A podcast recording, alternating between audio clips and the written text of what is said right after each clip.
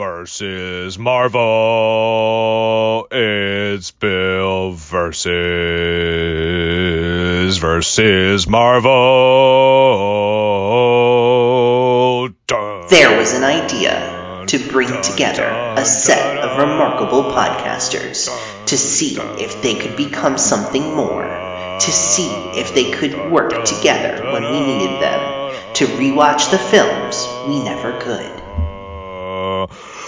Dun dun dun dun. Hello and welcome back to Bill versus the MCU. I am not Bill. Say hi, Bill. I'm not Bill either. I'm a variant. Uh oh.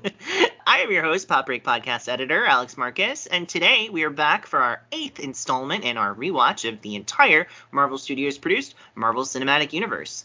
Each and every month, we usually focus on three or four films from the first four phases of the MCU, reminiscing about our first watches, reflecting on our latest viewings, and considering the wider multiverse ahead. This week, however, we are kicking off our coverage of Phase 4, which is the first phase of the MCU to officially include TV series. And that will be our focus today as we review all four 2021 Disney Plus originals. That includes WandaVision, The Falcon and the Winter Soldier, Loki, and Hawkeye. Now, you might be saying to yourself, but wait a second, Alex. What about those Marvel Netflix shows like Daredevil and Jessica Jones? Aren't they in the MCU? Agents of S.H.I.E.L.D. Stars Avengers star Phil Coulson. That must be in the MCU too. Why ignore those shows and focus on the Disney Plus shows instead?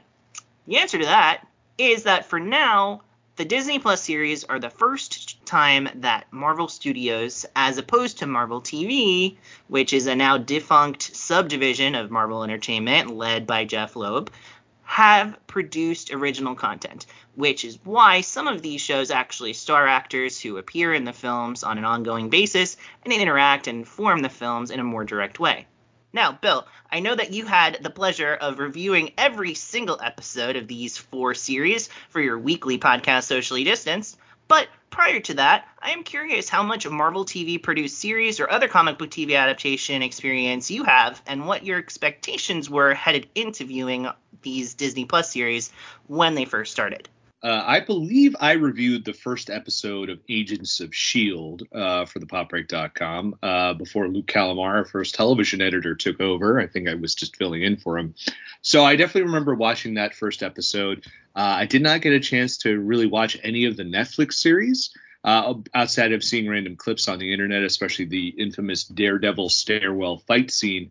But as far as my expectations were, uh, this was an interesting time for me because um, as we discussed, um, you know, I didn't watch the big, the last two Avengers films, the big ones, um, and I was kind of out on the MCU outside of Black Panther, so there was a lot I had missed out on. But Disney Plus had shown me from The Mandalorian that wow, they can really produce a really good television show. And when I saw the trailer or the teaser for WandaVision, that's what hooked me and really got me back into this mar- world of Marvel because this was something I was not expecting. Because I remember also seeing the Falcon and the Winter Soldier. I'm like, oh, this is a buddy cop thing. Okay, I get it.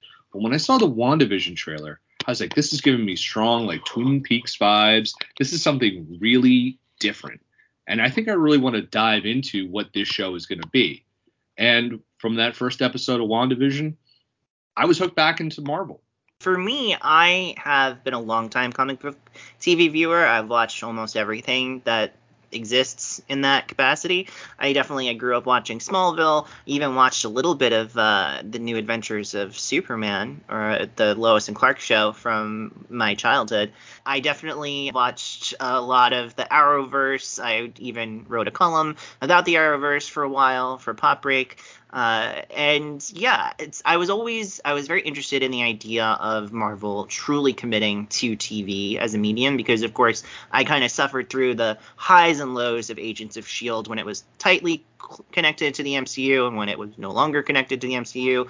I watched the Agent Carter series and really liked that, but they were always kind of like second banana. It was definitely uh, little brother syndrome over there, and I was interested on what it would actually mean when Kevin Feige took over and they got the budgets and they got the stars and they really were able to tell serialized stories on the TV landscape because I think what's so interesting about Marvel as we've talked about it is that in a lot of ways, it functions like a giant TV show uh, in the way that it's interconnected and serialized and such. So it seemed like there was a lot of potential for it to work as a TV show if they could get the budgets right and get the talent right.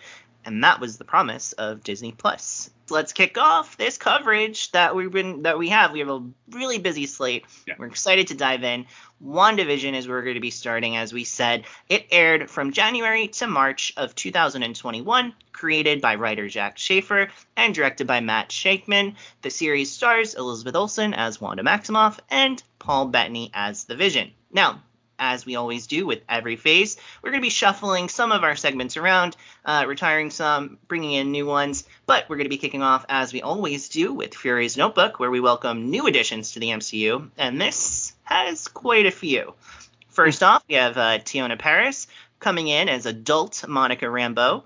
Uh, we have Kathryn Hahn, the excellent Kathryn Hahn, who I'm a long, long time fan of, uh, as Agatha Harkness. Uh, Fred Melamed, who I am also a fan of and surprised to see on this show as Mr. Hart. Uh, Debra Jo Rupp, you might know her from that 70s show. She is Mrs. Hart. We got Josh Stamberg as director, Tyler Hayward, uh, Julian Hilliard as Billy, Jett Klyne, Klyne as Tommy, Evan Peters as Pietro, aka Ralph Bohner. We'll get into it. and Emma Caulfield Ford as Dottie.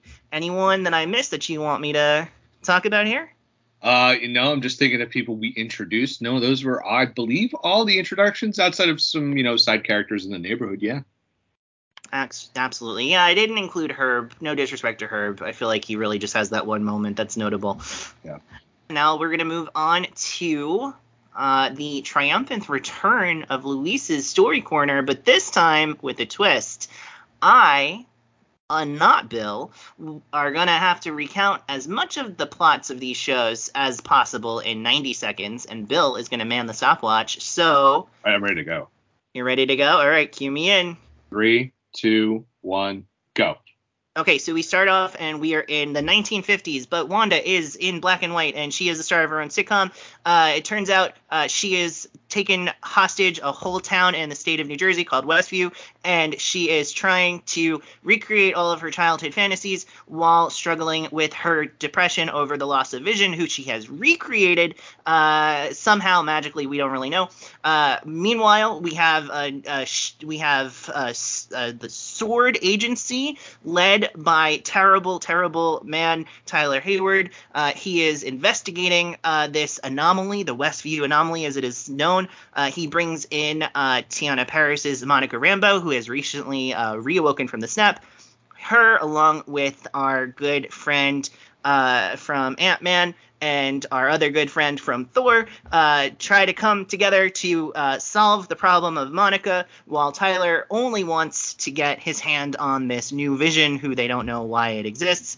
Uh, and and uh, so we cycle through a whole bunch of different versions of uh, sitcom families, all the way the 60s, 70s, 80s, 90s to today, uh, while uh, she is struggling Wanda to process her grief. Uh, it turns out that uh, Kathryn Hahn was playing Agatha Harkness all along. She was manipulating Wanda to try to find out exactly how she has this power. Uh, and uh, then there's another version of Vision, and uh, he, the two Visions fight, and Wanda turns Kathryn into a Oh. mindless suburban zombie. Oh well, I mean, a minute that was a minute thirty. All right. I got into I didn't talk about the kids, but otherwise, did that make any sense? That's not bad. I like how you were just like our friend from this. We didn't give Jimmy and Darcy names. That's fine. well, you knew them. How we, you know, our friends, our buddies, our pals. That was exactly. good. Did you So that have, is did you have the written out or you just had went Oh, absolutely not. I had nothing I have no notes in front of me. So that was uh, exactly how I did Luis's corner. I was just like, oh crap, I got to remember stuff now. So good. Yes. All right, we did good. The only difference is that I didn't time you, because Oh. I'm not as mean to you as I am to myself. Yeah, no, I would have been like stuck at like, well, Ant Man is an ant.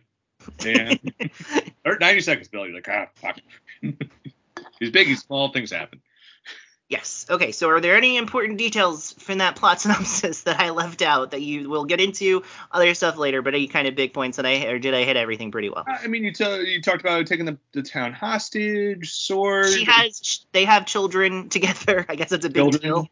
Uh, I think she creates them out of thin air, uh, and they are tied to her hex. And uh, by the way, I didn't give away the ending, which is that uh, Wanda decides for the betterment of the town to give up her adopted or recreated family, uh, so that way uh, the, the town in New Jersey is no longer held hostage to her emotional torment. You hit everything, man. Good. Also, uh, people thought that Franklin Richards or, uh, or some or Reed Richards or one of the Richards clan would appear on the show for no real reason at all, and lots of people uh, thought that Mephisto, uh, the devil in the Marvel universe, would factor in somewhere, and uh, that also didn't happen. Uh, one of those people is my co-host of Socially Distant Podcast. I think Blue Marvel was also a name we kicked around too. Uh, Yes. There was a lot of names that we thought I have uh, mutants. That was another one. We thought mutants were gonna. Ken Grand Pierre thought mutants were gonna be in there, and he's still crying. He's crying now in joy that they mentioned it in Miss Marvel. which we'll get to eventually. Okay, so with that out of the way, uh, let's debut a brand new segment called Cap Support Group. Now, as we learned, Bill, in Avengers Endgame, Steve Rogers is great at being the uh, support group facilitator when he's not saving the world or rescuing his one true love, Bucky Barnes, from his inner demons. And if there's one thing our lead characters in Phase 4 could use, it is uh, support group. Uh, that is because you may have heard the organizing principle of Phase 4 is processing trauma, and that makes WandaVision the perfect series to start out. So, in this segment, we're going to be talking about who needed to join that support group this week. Uh, and we're going to start off with our titular characters of Wanda. Her trauma, as far as I can tell, Bill, was that everyone she's ever loved has died violently right in front of her. Do you think that I missed anything, or is that kind of the the crux of it? Yeah, I mean, I mean, I mean, just like her whole life is just one big tragedy after the other. Every time she finds a family, they are killed, or they just, or they are taken from her. Whether it's her parents, her brother, Vision. I mean, even her, even for five years, she was gone. Uh, and then her children, her made-up children, quote unquote, made up we don't know if they ever come back or factor into anything if this ending of the show mentions anything so every time she has some bit of joy it is it is it is taken away from her in the most tragic and most horrifying of ways. She had to kill her own love twice and watch them die t- three times and then Yeah, it- comes back as a really pasty version of himself tries to kill her so i mean it's even better Truly, it's tr- truly she has just suffered, I think, more trauma than anyone in the history of the Marvel Cinematic Universe, outside of maybe Peter Parker, because you know Peter Parker is just a, a magnet for personal uh, trauma and grief. But uh, it's really remarkable, and I think that this show, at its heart, is about her journey through trying to come to terms with the life that she's led. And I think as an arc, uh, for her character, it's remarkably well executed. You really start off you're you're inside of her head more than you are anywhere else when you're watching those first few episodes, and you don't really have the context for what's happening yet. But it's very clear that something is up and that she is clearly living in some sort of delusion. At first, you might think maybe she is being forced to live like this, but I think it becomes clear pretty quickly that she is choosing to live like this. And then the question for the remainder of the season is why. And like you said, when you ran through that whole list of things that have happened to her over her life, it's very clear why she would want to run away from reality and create her own. And I think that's something that a lot of people watching television could relate to, and maybe why this show became such a phenomenon when it came out first. It really did because it's it's wasn't no correct me if I'm wrong. Originally, wasn't Falcon and Winter Soldier supposed to be the first? Yes. Originally, Falcon and Winter Soldier was supposed to be coming out in September, October of 2019. And then WandaVision was going to be coming out around the time that it ended up coming out. But because of delays due to the pandemic, there were some like big uh, set pieces that were supposed to be filmed uh, out outdoors with like crowds of people, and that wasn't possible during uh, COVID uh, production, at least early on, and so that kind of delayed Falcon and the Winter Soldier to get pushed afterwards. And I think everyone agrees at this point that they were very lucky for that because while Falcon and the Winter Soldier we were going to get into in a little while, this WandaVision was like an unabashed success. Huge, huge, like we don't have formal ratings, but huge penetration in the culture. If you logged on to the internet during the time it was airing, it was just a million articles and videos and podcasts Yes. all about that show, our site included. Uh, Yeah. there's like just completely like overdosing on enthusiasm for this show.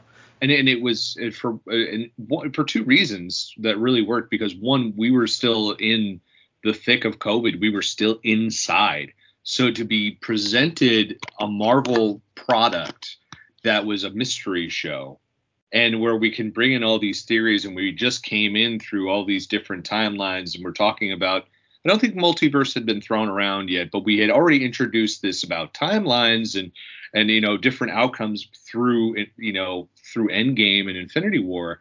Now we now have the potential of all these new things are going to happen. It's a new phase. Everything's new.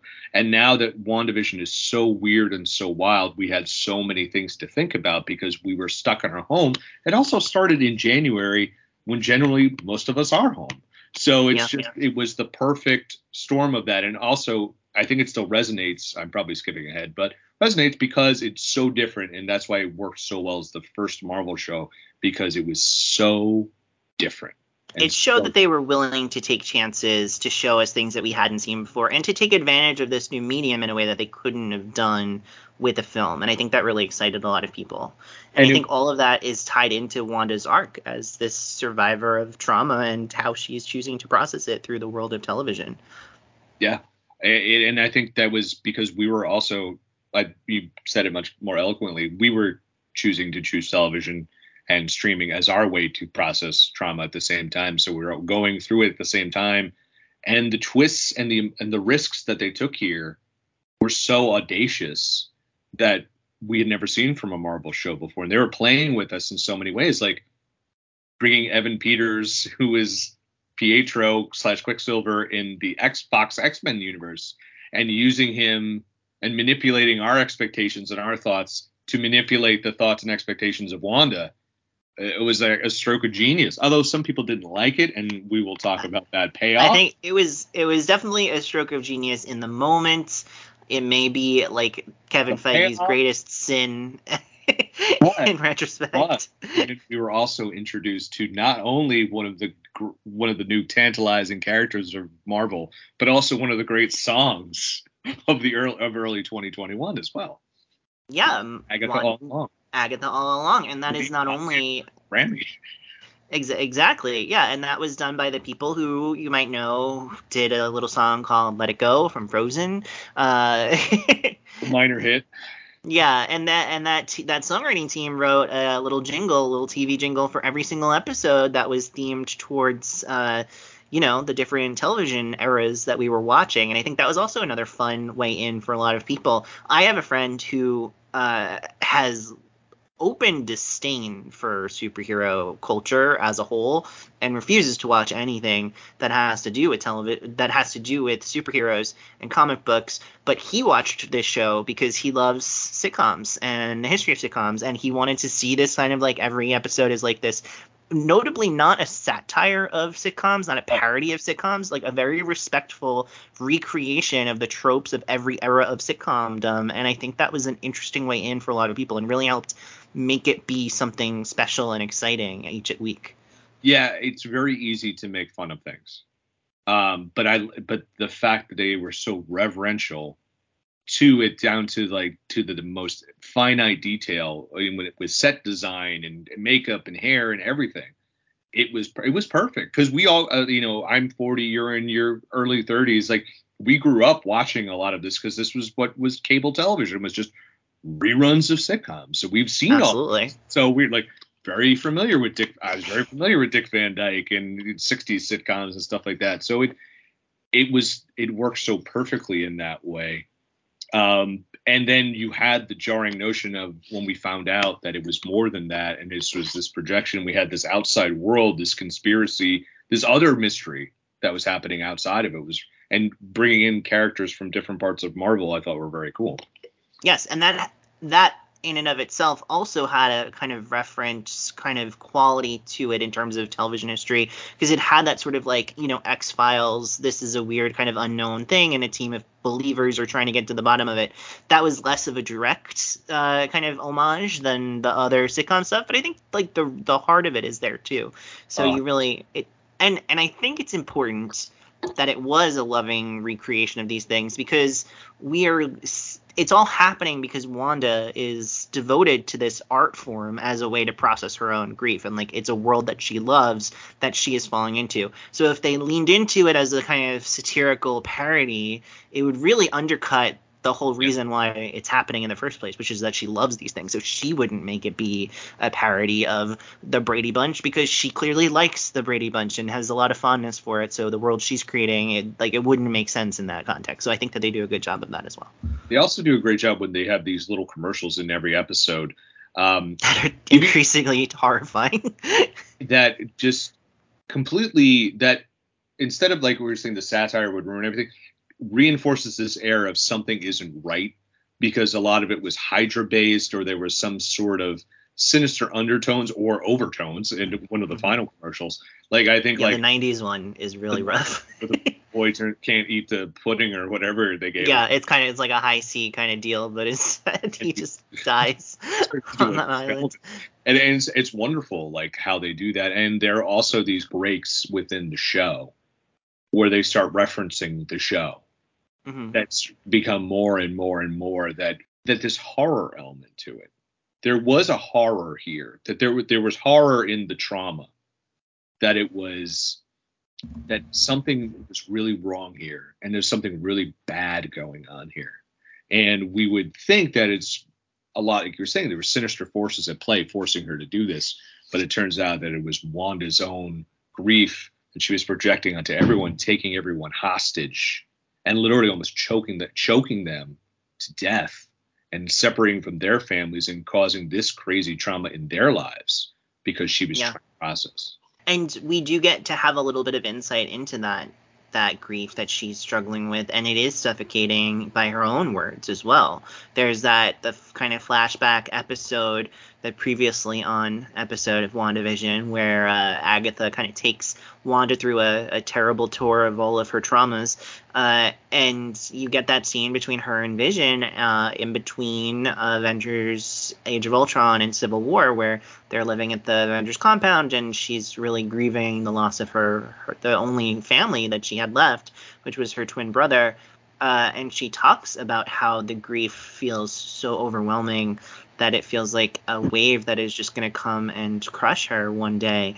And we get this beautiful moment where Vision, you know, shares this idea of that grief. He says, like, what is grief but love persisting?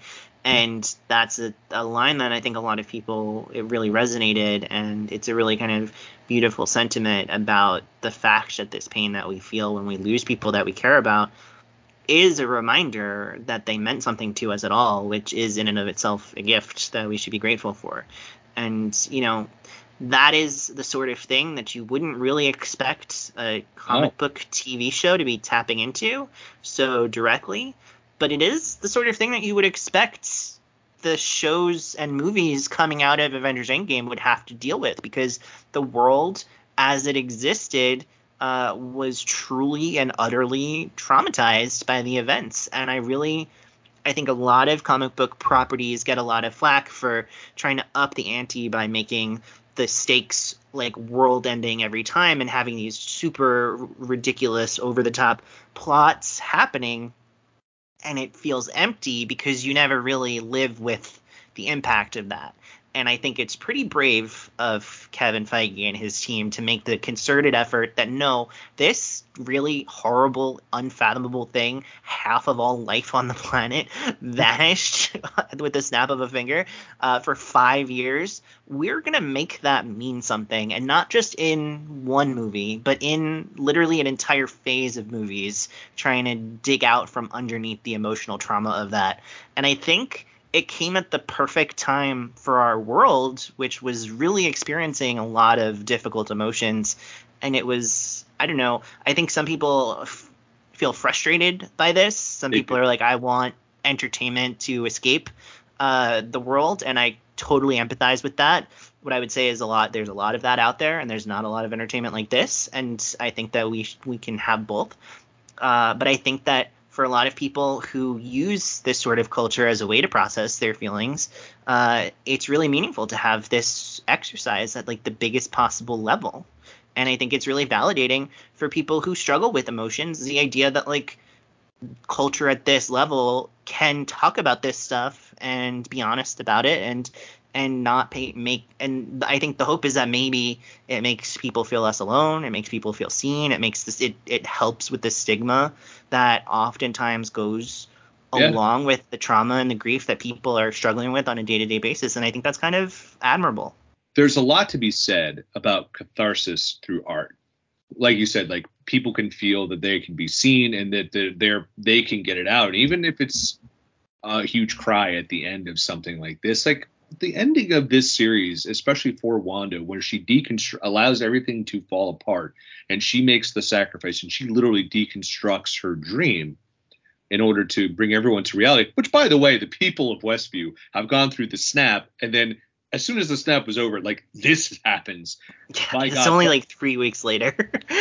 They deserve they deserve a lifetime of therapy because my God, um, the one the one line that kills me is where she she's being one of the townspeople begs Wanda. She's like, I just want to see my daughter in her room. Can you let her out? You know, and it's yeah, just it's that's that- the character of Dottie, played by Emma Caulfield Ford, from and she basically and she pleads with her and says, "Please, can't you just make her be one of your kids, one of your boys' friends? Can't you give her a part in Yeah. the show so that way I can see her and so she's not locked in her room anymore?" And you're just like, "Oh my god, Yeah. this is really messed up." It, it allows you to see it because I feel like a lesser property or a lesser film would have just glossed over this or made Agatha the villain and she's the one who did this just in order to capture in order to gain Wanda's power she did this. Like that would be an easy write out and still probably would have been very entertaining, but it's way more impactful when you see there's consequence at the end. Or there's consequences for Wanda, the, our heroes, our protagonists' actions. And I think to be able to see that that sometimes we do as people when we're in a state of grief, we will hurt others. We don't even know it that we're hurting others because we're lashing out and we're because we're so upset and we're blinded by our own sorrow and our own trauma, our own depression. We don't realize that we're actually hurting other people.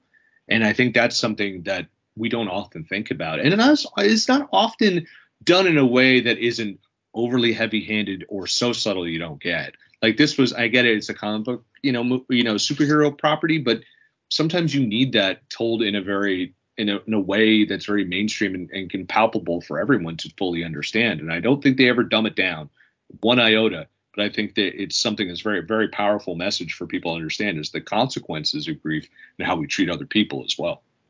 Yeah, and they really don't let her off the hook, like you said. Like the the it's very fun. The song it's at it was at Agatha all along, right? But the point of that song, and I think some people miss it, is that like it isn't literally her all along. She's there stirring the pot, kind of prodding her, pro- Yeah. prodding Wanda, trying to get reaction just to figure out what the hell is happening, right? And to see if she can understand it and then harness it for her own purposes.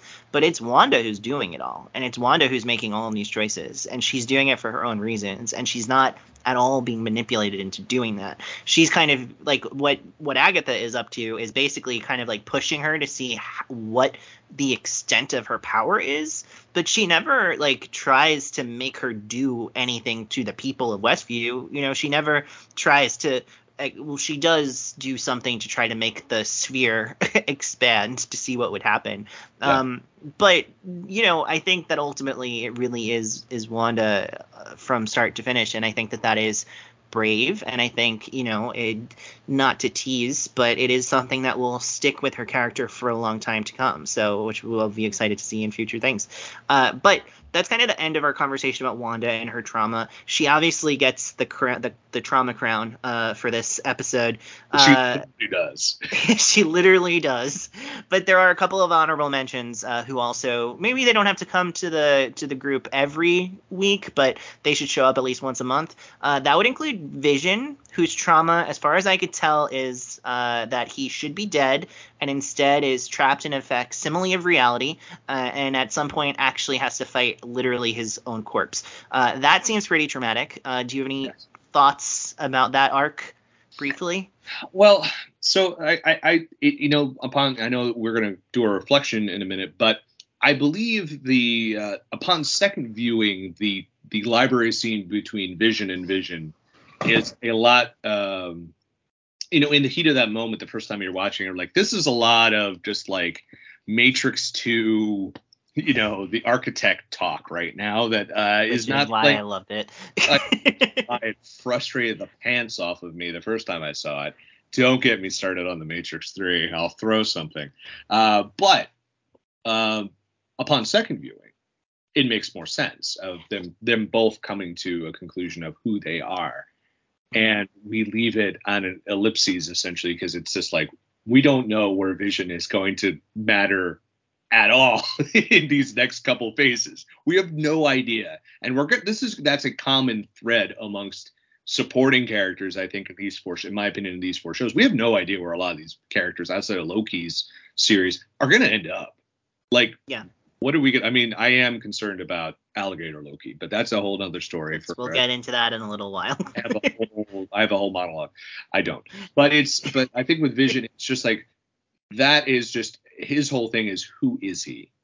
And I think that Vision within the Wanda vision, ah, sorry, I couldn't think of anything better, is comes to terms with who he is and his mortality, his his time on Earth and who he is and what his relationship with Wanda is. I feel like he understands a lot of that but everything comes to a head when he sees the his his reanimated corpse. The reanimated corpse, that guy's got a whole man. He's got a lot of therapy. He need he didn't know he needs to be there every week because he has to figure out who he is. Also, can we work on the color palette? I know it's an homage to the comics, but it's Yeah. Also, we I mean, like I feel like everyone's been calling him White Vision, and I feel like we need to workshop that I- name a little bit. I'm just calling him me Vision because I'm the palest person I know. So it's just like Vision Two has to. We have to get a little bit of a color palette change here, but it's like we have to not just that character. We also have to figure out who is this character because he is remembering the stuff from Vision past, but he's not Vision's past. The pa- Vision Yeah. past. So we have to. I think there's a whole bunch of story and learning that everyone has to do on that one. There's certainly more to come there, and we might talk about that a little bit later in one of our other segments. Uh, but until then, I just want to also mention briefly I didn't talk about Elizabeth Olsen in our conversation about Wanda, and I, that is to my great shame because I think she's giving a fantastic, utterly uh, transcendent performance. The way that she's able to kind of like flow through all the different eras of sitcomdom and maintain her character while paying homage to these classic uh, heroines of sitcom past in a way that is easily identifiable is really remarkable. Uh, I think that Kathryn Hahn also is a tremendous actor in that regard too. But So good. I was also really shocked by Paul Bettany's performances here Oh. because Perfect. I just didn't know he had this in him. I mean, I've seen him in a lot of things and I've liked him in a lot of things, but the idea that he had the comic chops to be like the uh the, the Malcolm in the Middle dad in one of these episodes Yeah. was a surprise. I didn't know he had that in him. I also think like the slow dawning realization that something is truly wrong in their worlds is really uh, he plays it fantastically. The Yeah. fight that they have in the 80s episode where the end credits start rolling and then they, he, he makes them stop. It's like and it's just like this sheer like horror at what his existence is is really phenomenal. I love that scene. So I think that when we talk about Vision's trauma, the vision of WandaVision, Wanda's vision, if you will, uh, is kind of that angst of this person that I love is hurting everyone around them and seems like they're hurting themselves and there's nothing I can do about it. And also I seem to be trapped in in their pain with them. Uh, and I think that he does he plays that really, really well, and it's really uh, effective. Another person's trauma who is effective is Monica, Monica Rambeau, uh, who we last saw in Captain Marvel as a little girl, uh, now full grown adult. Uh, her trauma is that she snapped out of existence for five years and woke up to find that her mom uh, had died while she was gone. Uh, also, she's been apparently fully abandoned by her beloved Aunt Carol, who said that she would be back in no time uh, about a couple of decades ago. So she's got a lot of stuff going on, and I think she really emerges in this show as the true hero of this show and really on par with some of the best heroic characters that the MCU has. And I think a lot of that has to do with the way that she's able to tap into her emotional reality as a as a form of strength, which is not the sort of thing that we often see in these sort of heroic tales, and I think really admirable, especially coming from a superhero who is a woman, and a lot of the times super heroic women in media have to be presented as these like super duper badasses just to justify their existence, and I like that that is not her character. Uh, her character is far more relatable and accessible, and I think uh, remarkable in the way that it's presented. The, the, the wild thing about Monica is that she comes back from the snap immediately, almost immediately goes to work, gets sent into this like what they believe is this like cakewalk of an assignment, ends up in this wild world, and yet is still able to like be the quarterback of this investigation of what's really going on, and she runs headfirst into things, and yet it, and is also able to um, process her own trauma and relate to Wanda. That's a that's so wild and it's done in such a way that you never question it. You never question it never feels forced, it never feels unearned. It feels like she you believe that she's processed this. You believe that she understands Wanda and put in Wanda's shoes may have done the same thing, but is actually now has learned through Wanda and through her own experience of what how you're supposed to, what you have to do to make things right.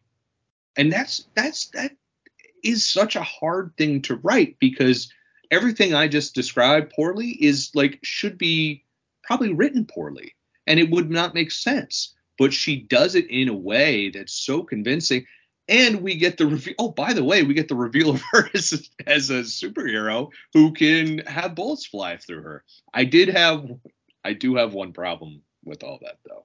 That the that she did not get the payoff of taking out um, the head of Sword, who we called on socially distance, uh, Admiral Douchebag, because uh, we could never remember his name. so we're yeah. just like, well, Admiral Douchebag. But of course, his name is Tyler. I mean, no disrespect to fans who might be called his name or, Tyler. Or Tyler McCarthy, you know, our who we love, and he is, but that is the perfect name for an obnoxious person. Yeah, and also I, I don't think a guy that old. Many people's names were Tyler. I feel like there was a Brad in there or something like that, but that's just me.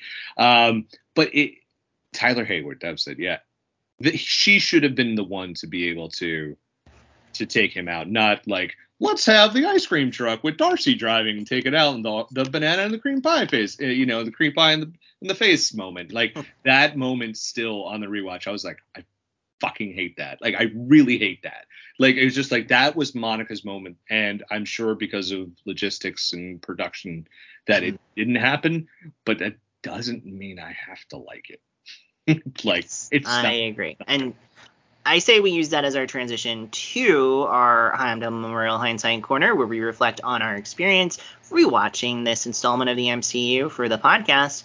So um, I will respond to that by saying I agree that segment sucks. I think that the the finale we know was kind of hampered by reshoots due to COVID pandemic. They were planning on kind of filming this whole sequence involve, or I believe they did film it uh, with with um with Monica and the kids uh, fighting a giant evil bunny uh, who had been teased throughout the episodes, um, trying to get the the magic book that we later come to learn is the Darkhold, which uh, which Kathryn Hahn's character Agnes Agatha has been in possession of. Um, all of that ends up on the cutting room floor basically because they just didn't have enough time to render it because they thought they were going to have months and instead they had weeks.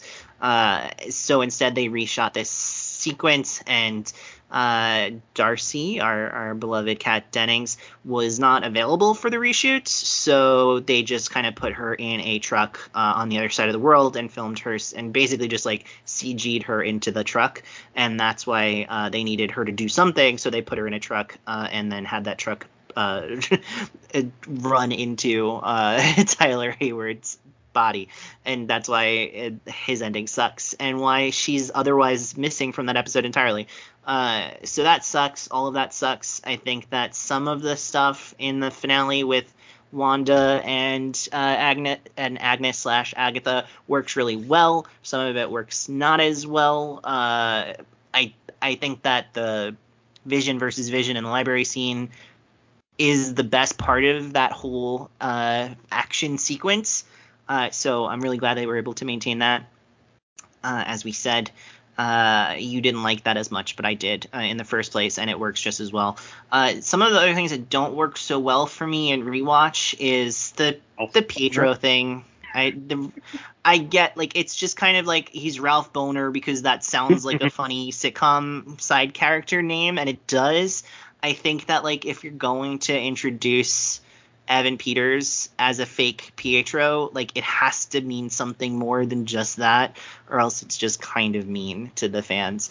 But I would say that outside of that, all of the other stuff that was swirling around this show, around was sucked into the hype culture, that really ruined it for a lot of people all that stuff is absent when you rewatch it and you're just watching the episodes and i think that a lot of the stuff works much better a lot of the mystery box stuff works better when you're just kind of like plowing through the episodes a couple of episodes a night what do you think about that bill um, all, yeah all the stuff where we're theorizing which character would show up where um, none of that matters like yeah.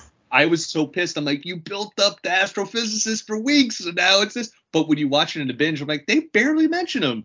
Like exactly, it's like literally like, one line of dialogue, but everybody lost their minds about it. Someone on this podcast told me that um, at the time, and, and so there was stuff that didn't really matter. Um, you know what I got on this rewatch, and of all the series, I watched this from start to finish because this was like I hadn't watched this in the longest time. So since it first aired is it's a much scarier show for me the second time around because you know what's coming and everything is has a layer there's this sinister layer and this air of horror around everything because you know these people are being controlled that are in the episode. The the cries for help aren't as they're not as jarring as they were because when you watch it in the first time you're like oh my god what's happening? It's just like oh my god this is so scary because you can only imagine these people being held hostage. So it's much more frightening and I am a little bit nice I am a little kinder now on the finale than I was the first time I watched it uh, because I'm like okay there's a lot of stuff that works here there was stuff that yeah. frustrated me outside of the Darcy stuff, but it, it was lessened this time. And also the Agatha episode the, the song and her whole scene with the coven is mm-hmm. so much better when you know what's happening. You're like, oh, this yeah. is so cool. Because there's Kathryn Hahn just like showing off, and not uh-huh. way. She's just like, watch me have fun, and it only makes me more excited. And I'll talk about that in the next segment for future things to come for her. Yeah, I would agree, and I would also say for me, my experience wasn't that it was scarier the second time around. My experience was that it was sadder. It made me so yeah. sad watching it, knowing what was really going on and what we were seeing. It just is so heartbreaking for everyone involved, but especially Wanda. And, you know, the fact that she doesn't really ever beat those demons by the end of the series she kind of just she agrees to let the town go and then she runs off with her magic book and uh, you see her not looking that great i would say in the end credit scene and uh, it just is like it's just so sad to to know just what she had what she lost and what she the self-harm that she that she does to herself by creating this fantasy that can't last and falling in love with it. It's just very, very upsetting. And I and I also will say I feel like the kind of mystery of like how important is Wanda in the center of all of this? Like how much is she in control? I think that rewatching it, obviously I know it going in, what's going on now, but I feel like the show really plays fair with the audience. It never really tries to misdirect you. It kind of just slowly lets its story play out. And I think a show that is built on a mystery box or movie built on a mystery box, a lot of the times when you finish it and you want to rewatch it, like the pieces don't totally fit together, or there are like wild digressions where you're like, okay, well that was really just to throw us off the track for a little while. There's none of that here. They really do play fair with us outside of the Ralph Bohner thing, which isn't a misdirect. It just got us excited for something that was never going to happen.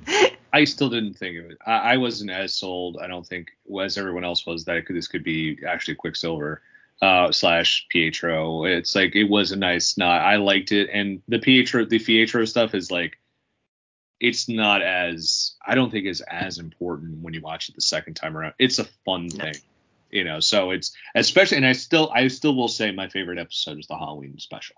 I still love that the most because it's, it's fun, but it's also the scene where they have the people repeating themselves over and over their movements because they're stuck in a loop and the woman's crying. It's it's even more heartbreaking time around. It's so that's I'm just like oh god. It's rough. Oh. Yeah, Oh. I think my favorite episode is the 80s episode because of the way that it ends. It ends so strong. And but the opening credits of that ep- that episode too, the opening 80s opening credit sequence. With the baby vision. oh, they're just drawing them at the they're like a, a live drawing of them at the Yeah. end and it's like one plus one equals love or some shit like that. It's just wonderful. It's just like the sappy one plus two equals family, I think is what it says, or something like that. either either line is awful but plays for an 80s sitcom. It's perfect. Okay, so uh, with that out of the way, we're going to talk about our final segment, which is, as it always is, to infinity and beyond, where we discuss the interconnected elements that may tease what's to come. Bill, you've slowly, sort of like subtly referenced a couple of things, but do you Yeah. want to kind of like boil it down for us? I'm very excited to see where we go with uh, the first one is Agatha Harkness and the Coven of Chaos, which is a show which was originally called House of Harkness. I love Car- uh, we talked about in our last episode. I love Coven of Chaos a lot better. Much better name. Uh, I don't know how it or if she's going to play into the larger MCU, how this all plays in. I hope she does because Kathryn Hahn's great. Uh, I think they know that they have such a huge asset on their hands that they're just they're not going to be able to avoid putting her in more things. So to have her in there is very cool. I'm very stoked for that. But again, the big that when we of course we have you know Monica's going to be in the Marvels. Uh, Mhm. My one And we get that kind of teased in the finale. There's that sort of there's- we have we have multiple end credit scenes in the finale. One of them is Monica meeting up with a FBI agent who turns out to be a Skrull who says, uh, "Your friend from upstairs uh, needs to talk to you," and it's like. Are we talking about uh, Carol? Are we talking about Fury, who we know from Far From Home is also in space right now? Uh, who's to say? We'll find out in uh, next summer when the Marvels comes out because she will be appearing in that. My one concern about that is that we Monica has been off screen for so long that are people going to like do we have to have like the whole a whole reminder scene in the Marvels who she is or I'm Well, hoping I- pops up. I'm sure that we'll get a Marvel Legends episode all about Monica Rambeau for the people who may not remember what Yeah. she was up to last. So I Yeah. think we'll be covered with that. Uh, Uh, Otherwise, that's and then we don't know what's happening with Vision. We don't. He just literally flies off, and uh, no one knows what happens to him after that.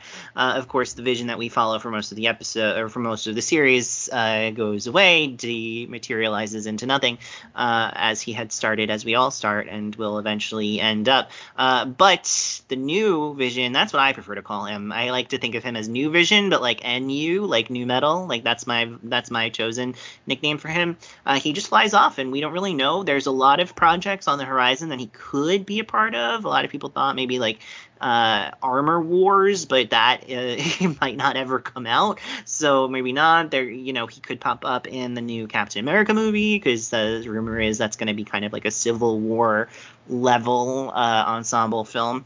Uh, so that could be a factor. Uh, he could also maybe appear in uh, Secret Invasion for all we know. So we'll we'll see. Uh, but he's definitely on the board. He's going to be somewhere. Uh, and then Alex, uh, you've seen. Uh, what about the kids? They, like that we've teased that. Could we expect them? So the very, very, very end it features Wanda astral projecting while inside a very cool cabin, uh, and she is astral projecting, learning from the Darkhold, and you hear little uh, Billy and Tommy call out for her through that book, and that may or may not be a factor in next month's episode when we talk about Doctor Strange and the Multiverse of Madness, which mm-hmm. features Wanda Maximoff pretty prominently. and that's all I'll say about that. Mm-hmm.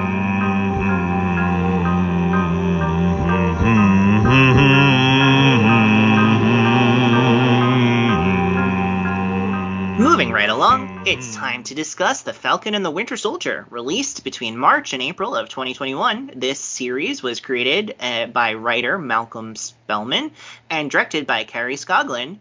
Also, it stars Anthony Mackie as Sam the Falcon Wilson and Sebastian Stan as James Buchanan Bucky Barnes, aka the Winter Soldier. We're going to start off again, as we always do, by cracking open Fury's notebook to see our new recruits for this series.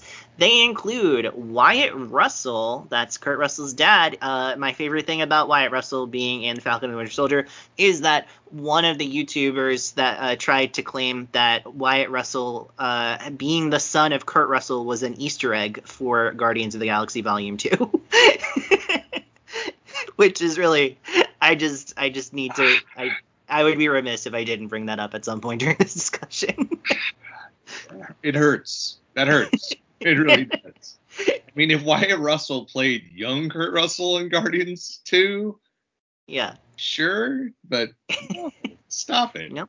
That's like Goldie Hawn being one of them's like, you know, that's a Guardians thing, and it's like, just oh, yeah, just like it's not an Easter egg that he's his son.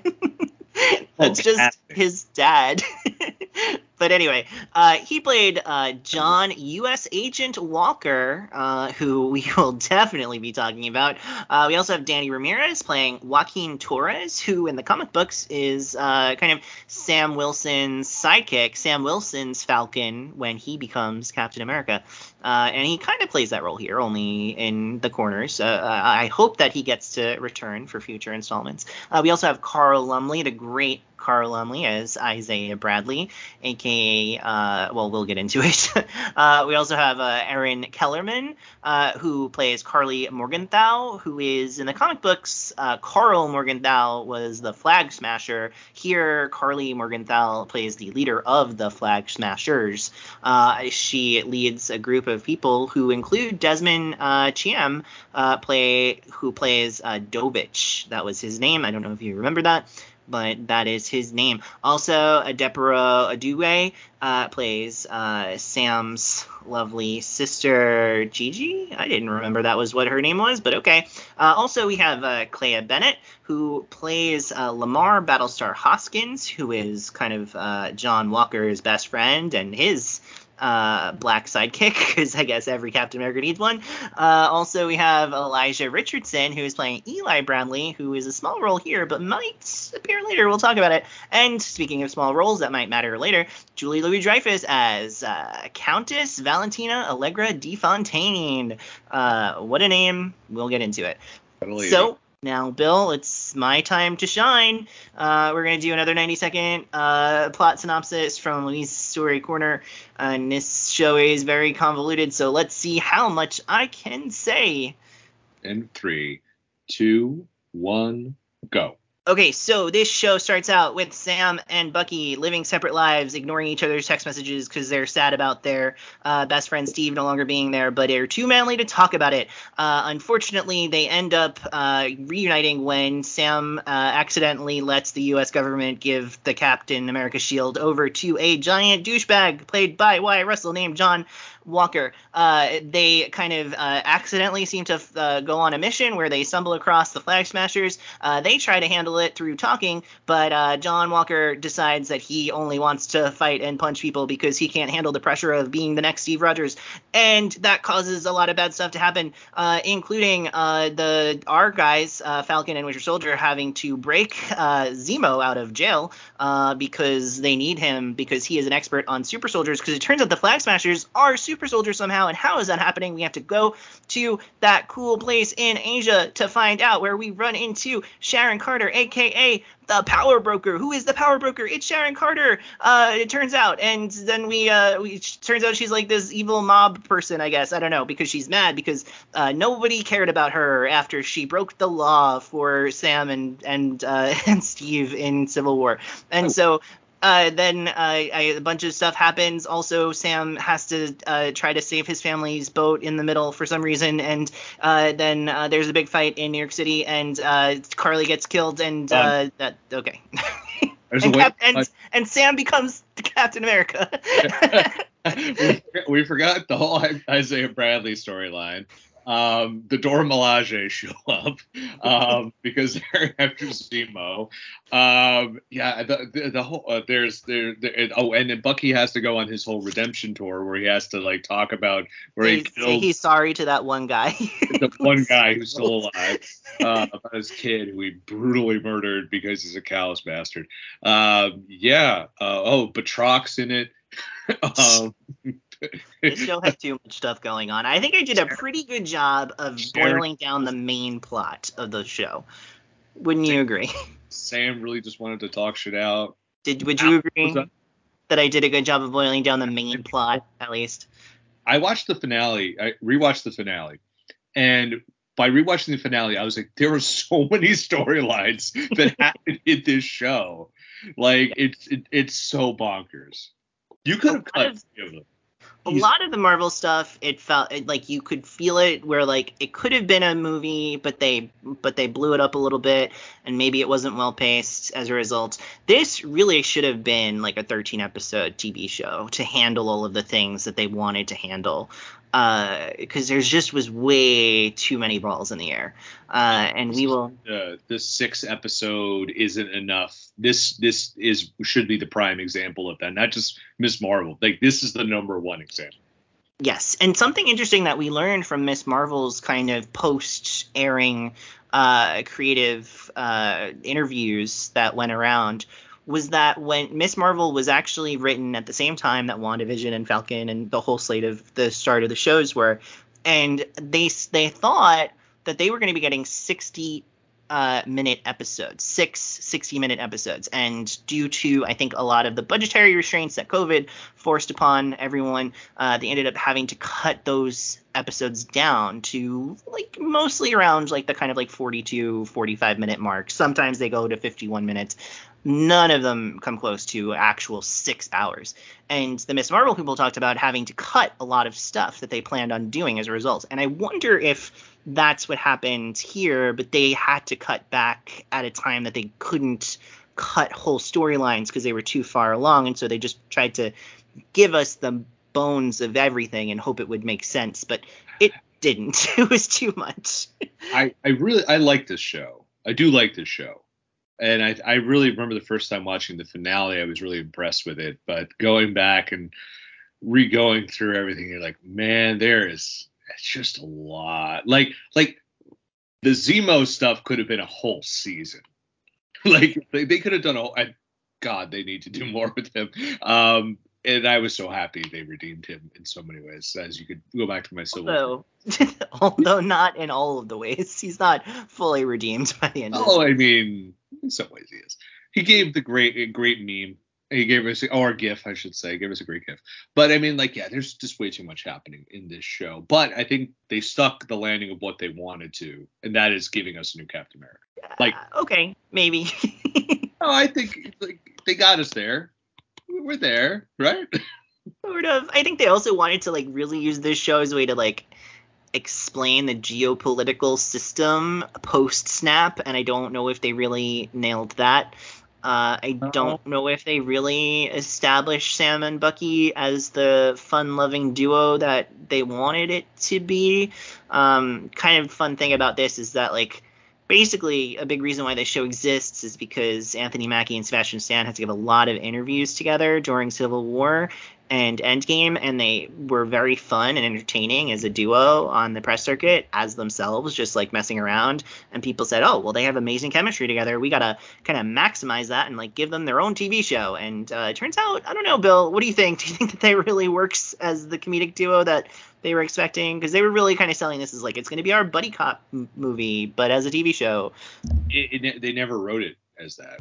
They wrote it as wait. They it, like the trailer came off as like it's 48 hours. It's it's a buddy cop. It's Lethal Weapon. It's a buddy cop film, and it was never that. It no, was way they too- do have some scenes of them bickering, and I think it always, to me, felt very forced. Like the whole kind of like Yeah. therapy session together, where they have to like inch up to each other's knees and stuff. It's just like, what are we doing, guys? there there is they never wrote it to be funny. They I never think they tried to write it to be funny sometimes. someone doesn't know how to write funny then because that was not funny. They like you could tell they do have a natural chemistry like towards the end like you could tell these guys get along and they can work together like as actors and as as characters but they never maximized that. I always felt like again there was way too much going on to allow that to ever really develop because you had so many other places you had to jump to and explain and it was too complicated. The flag smasher stuff is so complicated, and Sam's response to it is just like, "We need to talk." And I never buy that Carly wants to talk, but they're like, well, "No, no, she'll she'll talk with Sam." I'm like, "Why? Why does she want to talk to Sam? Because he gets it? What? We, I don't buy that he gets it. Like none of it." Like to me, I'm just like the power broker had it right. She's like, "You're uh, you're a bad guy. I'm gonna shoot you." I mean, it's just like that made more sense than he's just like, "Carly, I'm not gonna fight you. We need to talk." Why? Why do you? What are you gonna? You're not gonna get through to her, dude. Like, well, I think that the idea there is that they like she she has a point. Like her Yeah. mission has a lot of validity to it. It's just her means and her method are not necessarily sound, right? Like blowing up buildings and killing people, not the best, right? Uh, creating Right. super soldiers, not always a great idea. Uh, but you know, she is uh, a refugee whose life was really enhanced due to the to the snap. One of the one of the people who kind of benefited from the Thanos idea of like if there are fewer people, then our resources will go further. Uh, and then she sees now the gains that she was that she had earned, right, that had been given are going to be taken away by people who really don't care about her at all and so she feels like she has to fight back and i think that that is something that a lot of people could really relate to and has a lot of potency to it and i think that where they struggled with making that case is just not giving her enough time to be developed as an actual character yeah, uh, but and so I understood her motivation. It's just like you're right. They never develop her, but then it's just like Sam's gonna get through to her, and it's just like you didn't. That you jump to that, and he you're trying to make him Steve Rogers and like have him talk things out. Just didn't work, and I never Although bought. Steve Rogers never actually talks things out. That's not really like Steve Rogers is good at inspiring his comrades to take up arms, but he actually isn't the the hero who will like make a speech and solve problems that way. And I think that was something that they were trying to use as a way to differentiate Sam with Steve. Like Sam isn't going to go in swinging, I could do this all day. You're a bad guy, I'm going to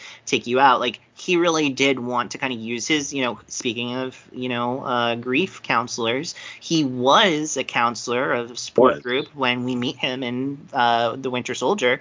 So I think that the idea there is like let's let's take something that's special and specific to Sam and let's make that mean something for his version of what Captain America could be.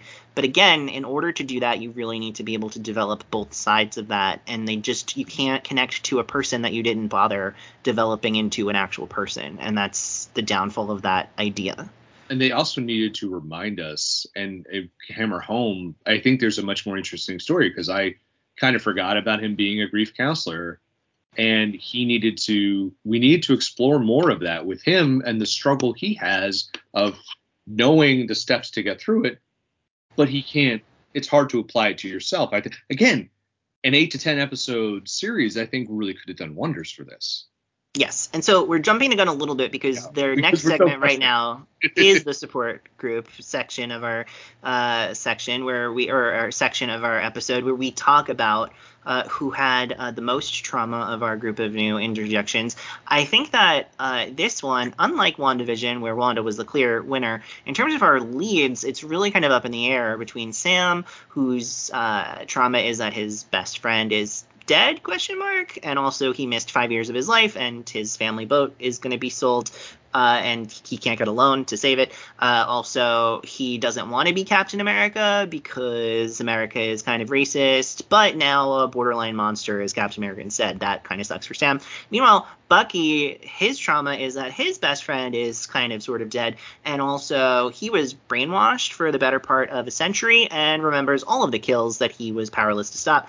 Also, he's the world's youngest 90 year old, and that's going to present a lot of problems. Meanwhile, Carly, as we said, uh, is a refugee who is about to lose all of the things that she had uh, in her life due to uh, unfeeling global capitalists.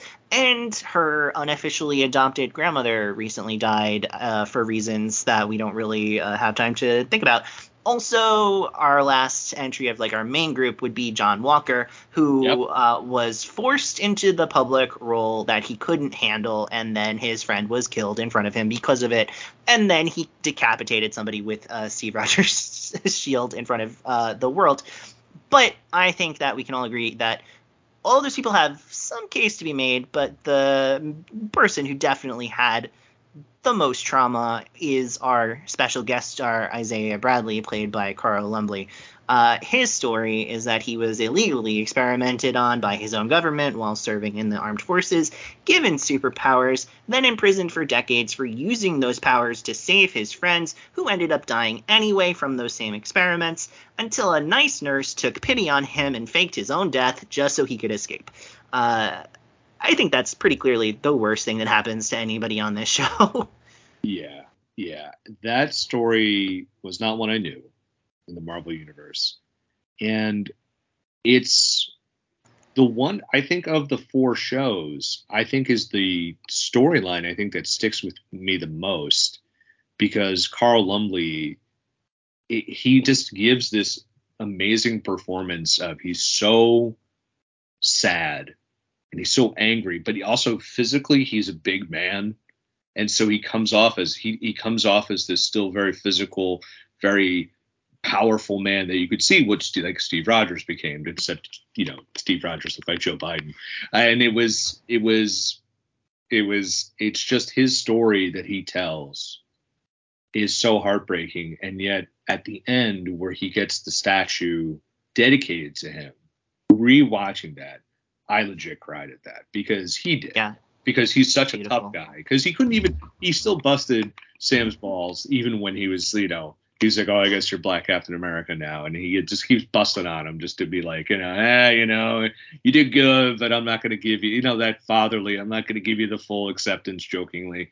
And then when he sees that and he fully breaks down and cries, I think is I think that one of the best scenes in the Marvel shows. I think it's because we're talking about Captain America. And when we think of Captain America, we think of the glory and the purity and the virtue. He's the ultimate good guy, right? Even when he makes mistakes, he's still the American ideal.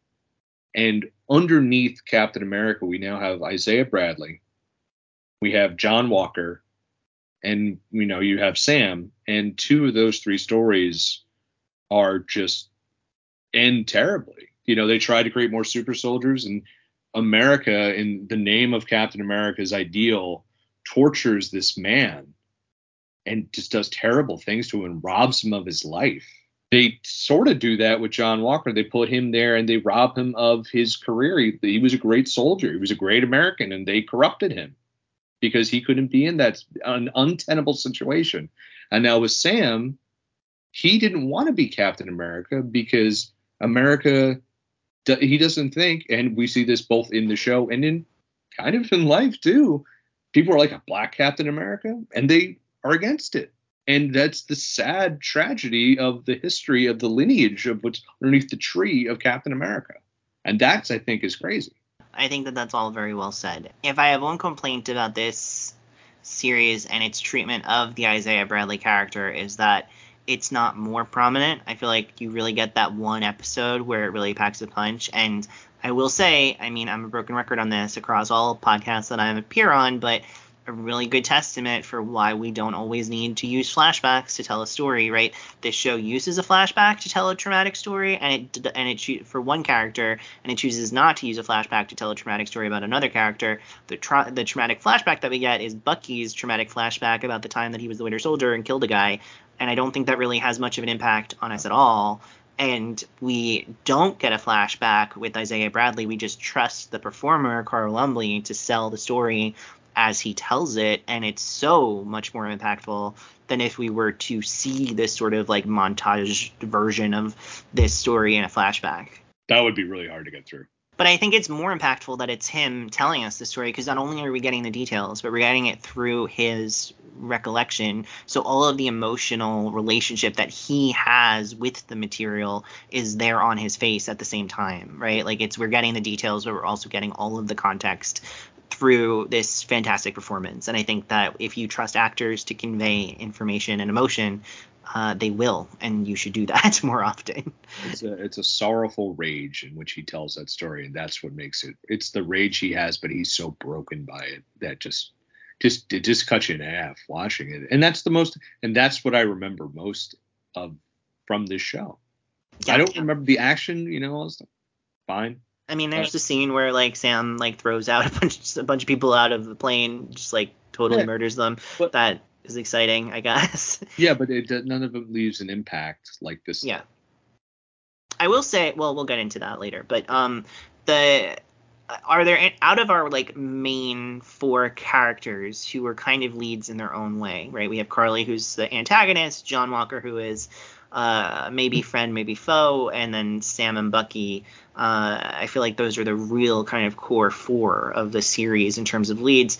Does anyone's story stand out to you? Anyone's arc kind of speak to you in a way that worked? And I mean, we talked about why Carly's doesn't really work. Um, but so I guess of those other three. Um, it's probably John Walker who stands out, and probably because I am a big Kurt Russell fan, and by proxy, I am a the Easter egg of why that is why is um, because I, I had heard of the U.S. agent before, and I was so surprised that they brought him to the screen and, and put him to be the, the new Captain America, and to really think about replacing Captain America is just like this. How can you do this? And it plays into Sam's story of you know we can't have a black guy be Captain America was what they were thinking. Let's get another blonde haired, blue eyed soldier to be Captain America. And just to see the pressure of that, of, of him being Captain America and watching him crumble and watching him go into this violent rage about losing his best friend and also just being just a not knowing how to control this to handle this power he's a completely different person he's such a shithead and he's so violent and he's I mean, he's not a completely different person from what he was before. He's just a worse version of who he was before. I felt like he which was, is kind of the whole idea of the Captain America Super Soldier Serum, right? We get that in the first movie where uh, the great Stanley Tucci gives us that speech where he says, you know, it, it will it will make uh, bad men worse and great good men great, right? That is kind of and that's what we get with Steve Rogers, who takes the. So I feel like the idea there is like John Walker is a flawed person who becomes a monster when his flaws are amplified. Yeah, I, I, I, mean, I guess I had just taken him as a better person. Not like he wasn't perfect, but I, he was just the wrong guy. Just because he fit a couple credentials, like you said, he emotionally wasn't the guy. And I, I just think he was petty and small in ways that can get overlooked in a different context, but when all of your traits are being amplified and when the world is watching you with a microscope it just is a terrible situation at that point.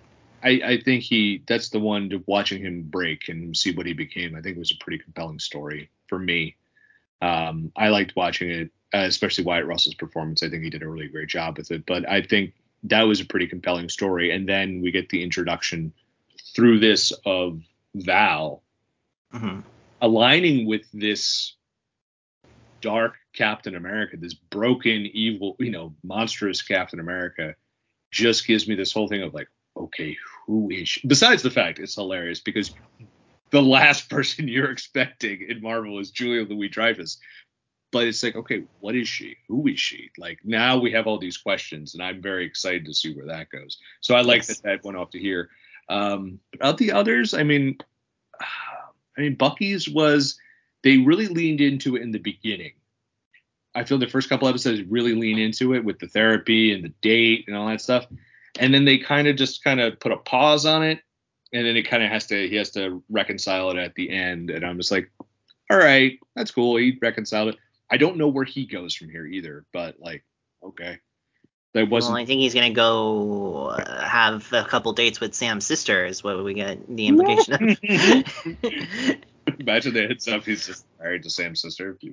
Such a He's, he could be his brother-in-law. I could see that happening. Um, but yes, I, I agree. I think that the Bucky stuff gets really muddled. Like it's Yeah. it's important in the first episode, it's important in the last episode, and then in the middle episode when the Wakandans come around, you get like a little bit also. But it really just feels like okay, we need to stop everything, take a few minutes to talk about Bucky's problems. Okay, moving on back to what we were talking about. yeah, yeah, pretty much. Just- And and and uh, and as far as Sam, like I feel like he's just overburdened in this show, and he doesn't get a, a, a, the opportunity that he deserved to really show, be a showcase. You know, he's the star of the show, and it's just so overloaded with other stuff. It really, it really feels like you know Captain America's B team is is just like it's like uh, sometimes this happens in comic books where like a like a lead character develops such a significant supporting cast that eventually they just get their own comic book title where it's like what is everybody up to when you know spider-man's not around? And it's like well i mean i don't really care because I, i'm here for spider-man right? So Yeah. i feel like this becomes that like they didn't it almost feels like they didn't trust that character could be the center of the story and so they just needed to throw every single captain america character who is still alive into this show just to make it work. And also he's he's the guy who runs into all the all the problems run through him like uh, or all the sad stuff. So he's the one who has to face carly. He gets the isaiah bradley story. You know he gets you know involved with sharon and then they, we got zemo. So he's always in in the mix but like you said he's never feels like the lead. He he's never the person everyone is talking to. And Yeah. then finally in the finale he gets to make a speech and you're like okay. It's like Yeah. why didn't you get to be the star of your own tv show? Yeah which is a little concerning it sucks. Uh, but that's going to bring us to our next segment which is our heimdall memorial hindsight corner where we talk about how this show changed in our rewatch. And before we get to that i want to pitch you this idea all right? We said this show is too much right? It's there's too many balls in the air. I think that felt that way when i watched it the first time. I feel that way when i watch it the second time. Here's what i would say. I think i could fix this show. Do you want to hear how? Yes. Okay, so get rid of the flag smashers. Get rid of the global like w- scope of the show. Make it be about America. Make it be about racism. Make Baron Zemo the villain. Like, and here's how you do it. You have uh, Sam gives up the shield, like we see. The United States contacts the power broker, gets super soldier serum, gives it to John Walker. He is the new Captain America. Baron Zemo finds out that the new Captain America is out there with super soldier serum, decides to break out of prison to stop the super soldiers because we know that he is a fanatic against super soldiers, right? So he is the main antagonist of the show. But the more we come to learn about John Walker, the more we realize he shouldn't be the the main Captain America. He shouldn't be trusted with this power. Sam starts off having a having sort of a a sort of hesitant respect for him as we see in this show and that slowly degrades until it turns out that maybe he is the real villain of the series. But in the meantime baron zemo maybe has a point about super soldiers but while he's pursuing john walker he finds out about isaiah bradley and decides to target him as well. And so sam and isaiah have to kind of team up to protect this to protect well that sam has to protect isaiah. We get a lot more stuff with him. And ultimately it comes down to Zemo wasn't really the main villain because he has a point about super soldiers, but we need to protect Isaiah, so he goes, and then we get a final confrontation between John Walker and Sam because they disagree over what should happen to Zemo, and ultimately Sam beats Walker, becomes the new Captain America. Isn't that a better show? It is, but where does Bucky fit into any of that? He doesn't need to be on the show. I mean, he could be the sidekick who's running around and helping and doesn't get an arc of his own. If his arc is the You same as this show, know- where he just like is there and then like has two scenes in the first episode, two scenes in the last episode, fine. Uh, his arc is he has to find the power broker okay, and that stop could happen. st- and stop like say like the power broker takes back super soldier serum and he's got to like find it and stuff like that. There you go. And then we we turn out it's Sharon and there's the reveal of Sharon, but Yeah. she somehow works her way out of it. You know stuff like that. Yeah, that's a better show. That's a much better Right? show. Because it's focusing on the things that matter about the story that you're trying to tell and making the best use of your actual assets. Now, I think the problem with that is probably some of the plans that they have moving forward. They want Zemo to be a likable person, but I think in my version, he gets to start out as an antagonist and then you get to kind of see that And- he has a point at a certain point and he's just pursuing it for the wrong reasons, just like what they're trying to do with Carly, but they can't because they don't have enough time. Uh, with with Zemo, we already have an established relationship with him, so there's a lot more that you can do in shorthand. Yeah, and he also could be still arrested by the Wakandans in the end. Yeah, and it becomes an argument of like by the time that it's clear to Sam that John Walker is bad, it's because Walker wants to kill Zemo when Sam just wants him to be arrested and sent back to prison. And so that way Yeah. Zemo is proven right even though his methods are wrong at the same time that Walker who was on the right becomes wrong due to his own methods, right? It works together in a way that would you would see Zemo saying, "You, you know, you should be Captain America because you're not a super soldier and you actually are fighting for what's right." yeah. You know, you could have that without because Zemo, that's the whole thing. He doesn't have a problem with like these guys. He's just like, "You're not a super soldier. You're not abusing your power. You're trying to do the right thing." He's, you know, I mean, Zemo has his faults, but which is uh, a little bit of a retcon because like it wasn't just super soldiers that Zemo didn't like in Civil War. He wanted the Avengers to go down completely. So I feel like he would not be as cool with Sam and Bucky as we, you know, but a little bit, you know, because he was cool with Sam and Bucky, you know, sort of, kind of. Uh, but yeah, they they shoved a they were they were this was a two pound bag. They shoved about ten pounds in. That's now that's that you my- agree that I could have made a better show based on the the, the parts that we got here, uh, any other kind of like reactions in rewatch? Like, did certain things work better for you on rewatch? Did certain things that you liked the first time around Oh, you- worse? You know, what, you know what didn't work for me the first time I watched it? Sam's Captain America gear. I was like, oh, I don't like this at all. This looks weird. And then when I watched the second time, I'm like, ah, it works. It's fine. Yeah, it's like uh, like totally good. Um, so and I I definitely love the John Walker Val stuff a lot more the second time around because now because of what we know with her recruiting Elena at the end of Black Widow, it's like okay, cool. Now I now I see I've seen this too, and um, yeah, I, I overall the Isaiah stuff hit just as hard because you know sometimes you watch something a scene that's like so powerful and you're like it's hard to to hit that same power a second time around to have that same emotional reaction. It was still there. It was still there, man. And you're right. Yeah. I needed more Isaiah, and I don't think we are going to see more Isaiah, unfortunately. No, I think that's pretty much. Well, you know, there's a chance that we could, in, and we'll talk about that later. But I think most likely we probably won't.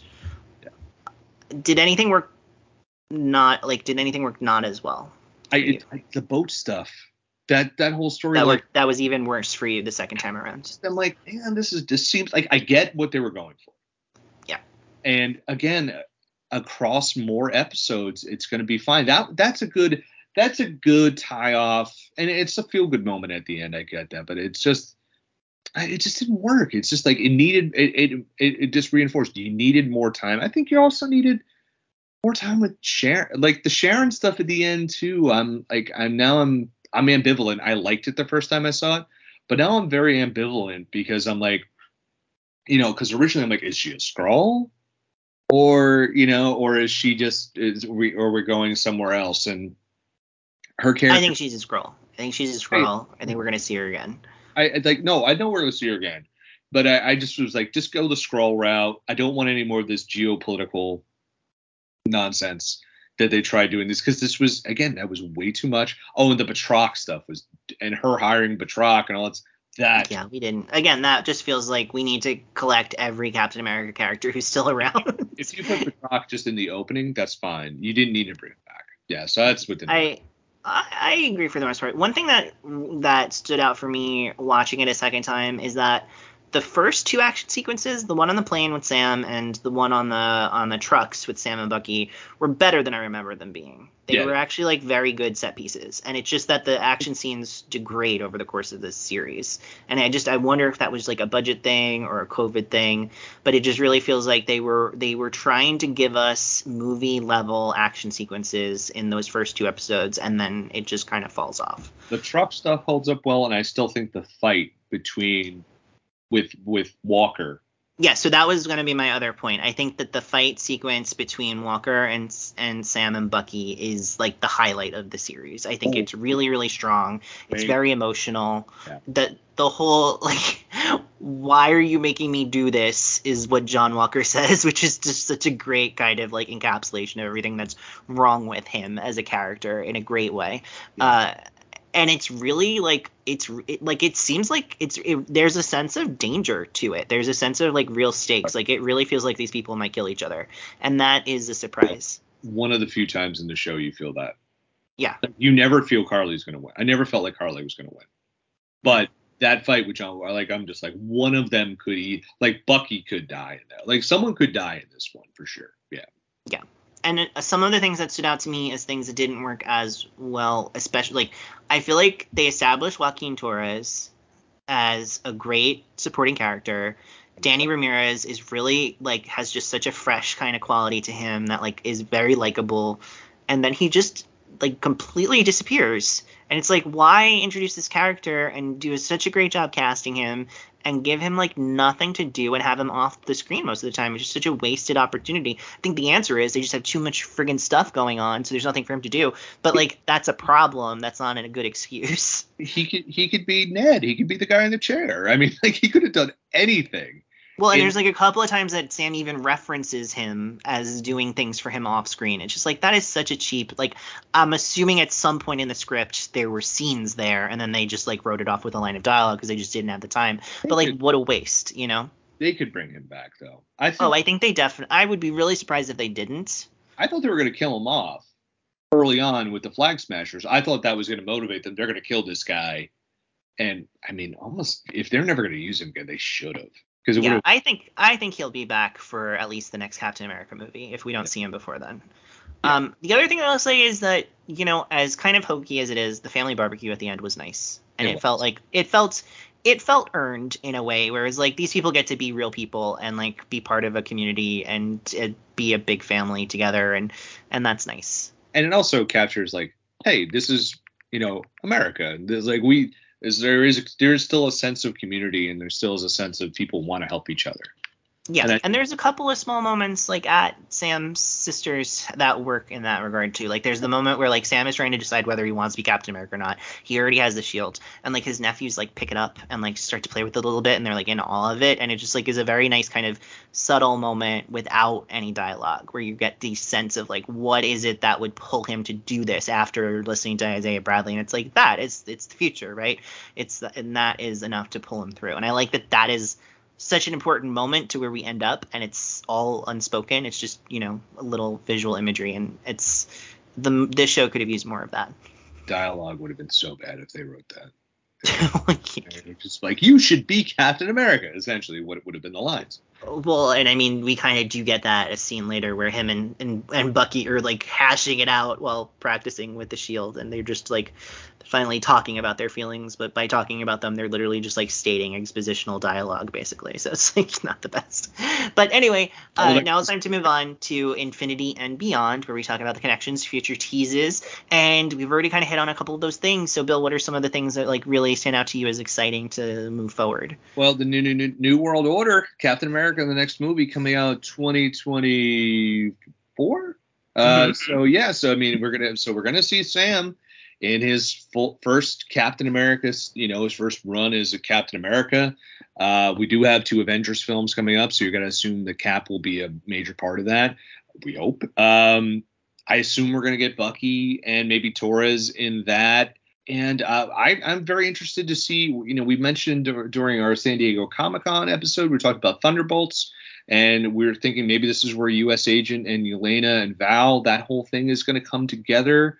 Um, and then, of course, um, we have uh, the kind of the bigger picture of what's happening, which I'm sure will play into New World Order, where uh, they now have to figure out where these refugees are coming. The the snapped refugees are coming and going. I'm sure that'll play. I don't think we're I don't think we're seeing Oh. any of that. I think we're done thinking God. about the political world of the Marvel universe in that way. the New World Order. I again, although I did talk about, I liked my idea about the New World Order being an alien race has taken over from Secret Invasion. They're they're running the world as Cer- yeah, certainly could be. And what I've heard, like rumors, unsubstantiated rumors, is, and I think I referenced this earlier in our recording, that it, that Captain America movie might be more like Captain America: Civil War than Captain America: Winter Soldier, where it's like actually an Avengers movie, like without the title, and we'll get some of the people, eh, like the the Earthbound Avengers, will kind of be like teaming up, and we might even get some Young Avengers stuff out of it, and and that that because it's going to be coming right before the Thunderbolts movie, and I think that there's a chance that those things will be uh,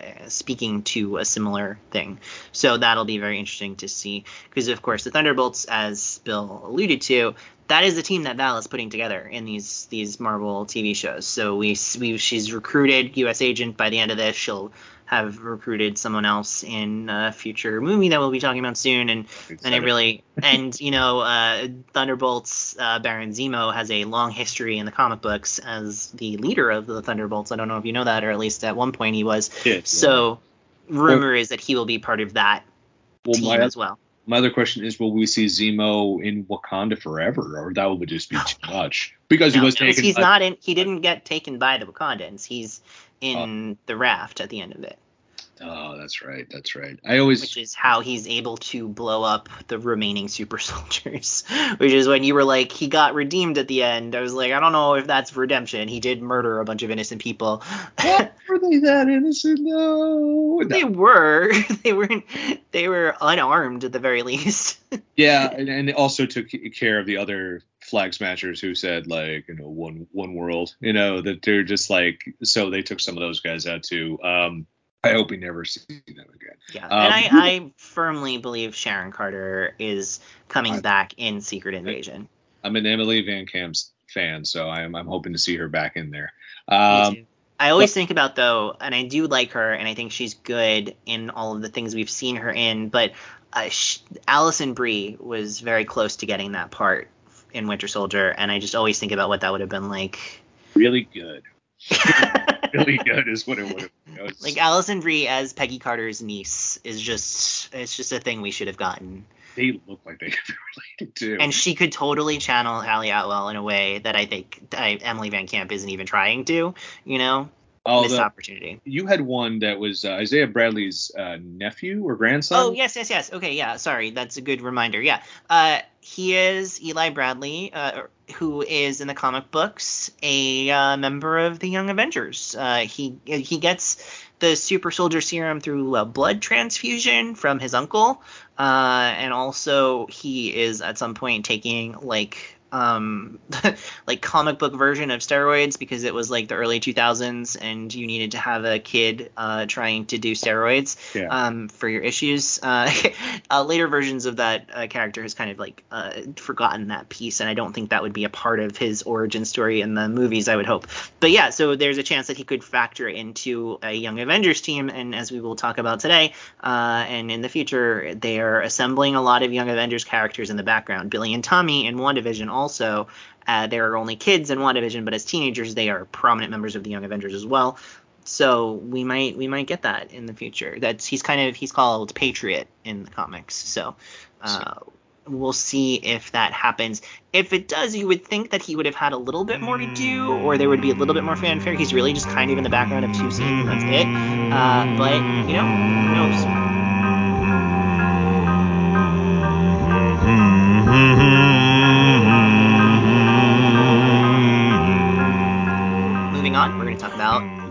Loki. Uh, this was released between June and July of 2021. Series was created by writer Michael Waldron and directed by Kate Herron. Uh, stars uh, DeObia Oparei, Jack Veal, Richard E. Grant, Sophia Di Martino, and Tom Hiddleston, all as Loki. Uh, we touched on a number of these people in this introduction, but let's break open Fury's notebook to confirm all of the new entries in this multiversal installment of uh, the MCU. Uh, we're gonna kick off with Owen Wilson playing Morbius, who is uh, no, no, he's no, he's not Morbius. Mo- Mobius. Oh, it's not morbid time, my friend. He is No, Mobius. Mobius. Mobius. yes, as in I- the Mobius strip. I did not see Morbius. I don't need to see Morbius, but I can tell you this character is way better than Morbius. Yes, I apologize to everyone and like who has ever lived uh, for that slip up. Uh, Mobius is a member of the TVA. Uh, he's kind of Loki's right hand man throughout a lot of this. Uh, we're gonna get into his deal later. We also have Gugu Mbatha-Raw playing Ravonna Renslayer, a very important comic character. Uh, Richard E. Grant is, as we said, he's playing classic Loki. That's how he's officially um, credited. He's kind of like an old version of Loki with his classic uh, comic book character costume. Uh, we have also have Sophia Di Martino who plays uh, the female version of Loki. Uh, she likes to go by Sylvie because uh, Loki is a name that is too traumatic for her to remember. Uh, we also have Wunmi Mosaku who plays Hunter B15. Sasha Lane plays Hunter C20. Those are both uh, members of the TVA as well who have a really rough go of things, as we'll, we'll talk about. We also have Jack Veal, as I said, as Kid Loki, and uh, Major, Major, Major Jonathan Majors, who plays He Who Remains, aka Kang the Conqueror.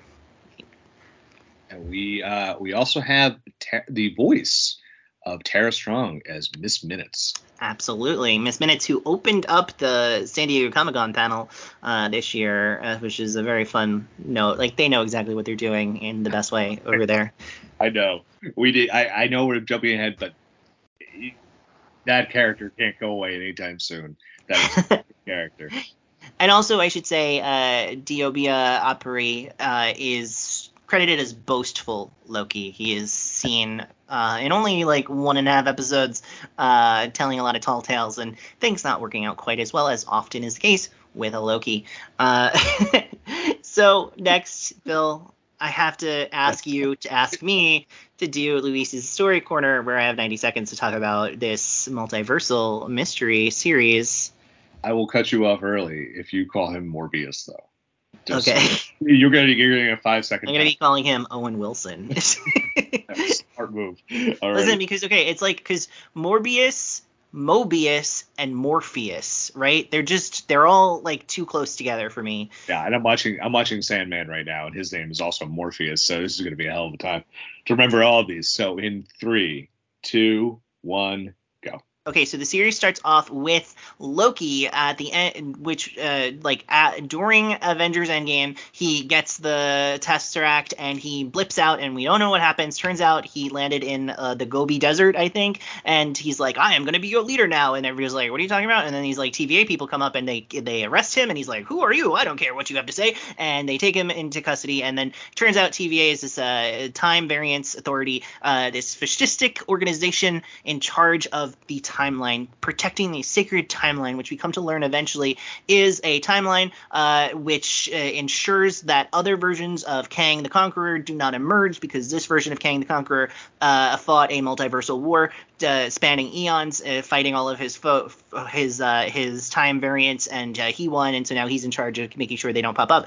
But uh, if uh, in order to do that, they have to destroy every reality that uh, gets in his way. Uh, so that is ultimately bad. But the members of the TVA don't know this. They think that they are in charge of the time by the timekeepers, uh, who turn out to be robots. Uh, and this is a real bummer for all of our friends at the TVA. They all handle it differently.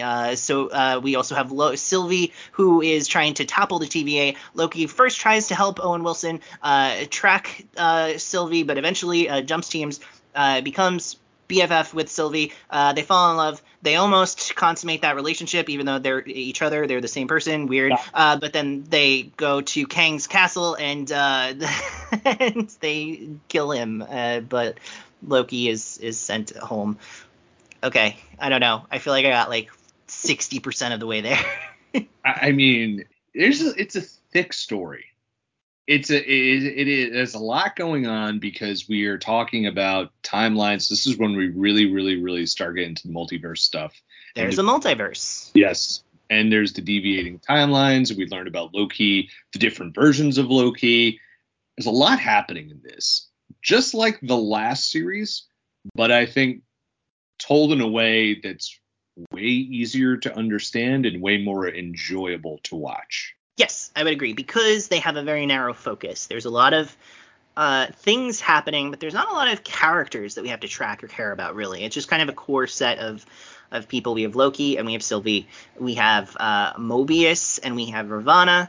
Uh, and that's pretty much it. Outside of you know, we also have the hunters, right? B uh, B15 and C20, uh, and they kind of play a pivotal plot point, but they're not really characters that we're tracking throughout. Hunter B15 more so than Hunter C20, uh, but otherwise it's really just them. It's it's just that kind of like core trio of characters, and that really helps us focus on the world that we're learning about, all of the sort of crazy like world building, and uh, and lets us also be invested in this relationship. The not trio, uh, core four, as we should say, right? Because the Sylvie, Loki, Ravonna, Mobius, and and I think that they are interesting pairings with each other. They all have different distinct relationships with each other. With the exception of Loki and Ravonna, they don't really have much screen time together. But everyone else, uh, t- and I get well no yeah that's that's not true because I was gonna say Mobius and and Sylvie don't have a lot to do but towards the end of the series they do they they they get a lot of FaceTime so it really so for the most part they all exist as characters with distinct relationships with each other and we get to know them very well inside of a world that we also get to know really well and that is why a lot of people think this is the best Marvel TV show that we've gotten so far. Yeah, I, I really like this one. I mean, as a Doctor Who fan, this it has some Doctor Who isms and has a little bit of that vibe going on. But I really, what I really love about this show is it just like the the aesthetic of it really plays into that 70s dystopian sci-fi like mm-hmm. vibe, like the very bland, like the the beige coloring, like almost the the the way the set is, especially when they're in the library, that how that's set it's up. like a harsh modernism to the aesthetic, which is really strong. Yeah, I, you knew what it would be, uh, but I was say it reminds me of Logan's Run, which I don't think is a movie, but I remember the the, the sets. Uh, but yeah, and, and and it's it's so character driven even though there's all these worlds and these timelines we're supposed to know and it's going to play a huge part in the future MCU, but it's so character driven, literally because our main character is split, you know, has a multitude of variants which are all hilarious and tragic upon their own. Or and one of them is a, an alligator. A crocodile. Yes, uh, alligator Loki was not included in the cast list that I've read because he is, of course, an alligator and not even an actual alligator. So I can't credit the alligator actor yeah. who portrayed him. He is a full CGI creation, uh, which is good because we believe in ethical use of animals on set, and so that means no animals on set if at all possible. So I am a fan of the fact that we didn't meet like Dave the alligator or whatever, but uh, he is an indelible part of this uh, this series. The brief screen time that he gets, so we we would be remiss not to mention him at all. And we are introduced to Kang, who is um, that scene should never have worked, but did because there yes. was so much happening in that scene. I, I'm just I was sweating during that whole scene because I'm like, this can the first time I watched it because I'm like, this could go terribly wrong, and so much of this I feel is um, so much of Marvel is riding on this character hitting and selling. Because we're assuming, as we just found out, stuff's going to happen with Kang and it's just such a fantastic performance by Jonathan Majors. I am so I'm a huge fan of him as an actor. I've seen him in almost everything that he's been credited in because I just seek him out. He's really really strong, and and it's a pretty young career, all things considered. And most of the characters that I've seen him portray are really pent up characters. There's a lot of uh, a lot of like uh, like inner turmoil that is like ready to burst out, but is is being held back. Uh, and he is so loose and fun in this God, in a way that is just was so surprising to me and so and so exciting because he just felt electric the whole time he was on stage or on screen rather. he felt like he was on stage. It, it really did feel like a play. And you think about who he's in this scene with, like Tom Hiddleston, like Johnny Charisma himself and Sylvia DiMartino, who we just all fell in love with during this show because she just matched Hiddleston and out and for, she went toe to toe with him, and but in a completely different energy, and he out was able to outshine both of them in the, that scene is just wild to see. And just watching the interplay of that scene, it's just such a great, great scene that not only does it just work Yeah. so perfectly for the show, that now you're just now you're like, now I need to see more Jonathan Majors. And then you find out where the first time We're that going hopefully to be seeing a lot more of him. we think we're going to see him next, which we'll get to that, is is very exciting. Yeah, and I have to say, I mean, all due respect to people who say that the the finale didn't work for them because it was just people talking in a room and they want big action or whatever. I, I like I I, That- I get that like not like that not everybody is me and not everybody wants to just watch a scene with like three great actors just delivering amazing dialogue. That's fine. Like you're here to watch people punch each other. It's an action movie supposed to be, right? I love that this isn't that at all. There's like one main action sequence that is like a fight scene and it's like early on. It's the kind of the sequence in the hurricane uh setting where like Loki meets Sylvie for the first time and she's having some of the people uh, she's possessing people and having them like punch him and stuff. And that's like there's a fun kind of quality to that, but I'm glad that that's basically the only action scene we get. Like it's Yeah. good if we're a Marvel TV if we're going to have like uh, eight Marvel properties every single year between movies and TV. I need a little variety in what type of stories you're going to tell and what type of genre you're in, and I'm much prefer uh, having a show that is built around relationships and characters talking to each other and and battling with words than just having like uh de rigueur uh action scenes stuck into them just to justify the fact that it's like a superhero show Uh, uh, this is a weird thing I'm to say.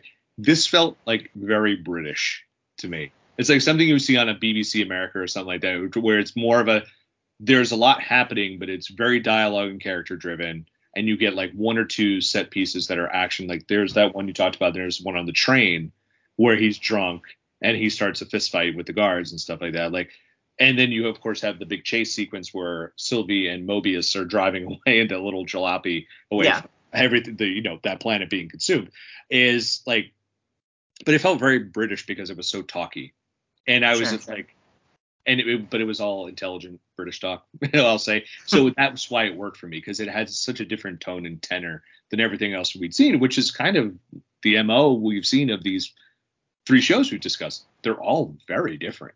Very different. And which I, is good. good. it's, I- it's important. It I- needs to be different. It can't all be the same. I just can't. I, and- just, I don't want it to be So speaking of difference, uh, we're gonna go to a CAP support group now. Uh, decide who had the most terrible trauma. Uh, I think there's a little bit of contention here between our two leads, but I want to give some honors to runners up because I think uh, a, tr- a quartet characters, if you will, end up kind of having the same trauma, which is uh, the thing that they dedicated their whole life to. Uh, turns out wasn't real uh, or wasn't good anyway, uh, and that would be Mobius, Ravonna, and Hunter's B15 and B and C20 uh, they all learn that the TVA is bullshit and bad. Um, the hunters B15 and C20 are gifted from Sylvie uh, at least a, a vision of what their lives were before they were ripped from their time, uh, and that really messes them up. Understandably, uh, that feels bad. Uh, Ravonna learns that what she dedicated her life to is not real, and she decides that she needs to make it mean something, even if that means she has to break bad to do it. And of course, Mobius realizes that it's all been a lie, uh, and he decides to throw himself into being taking up a righteous cause instead. Um, out of all of these, did any of their kind of emotional journeys jump out to you the most?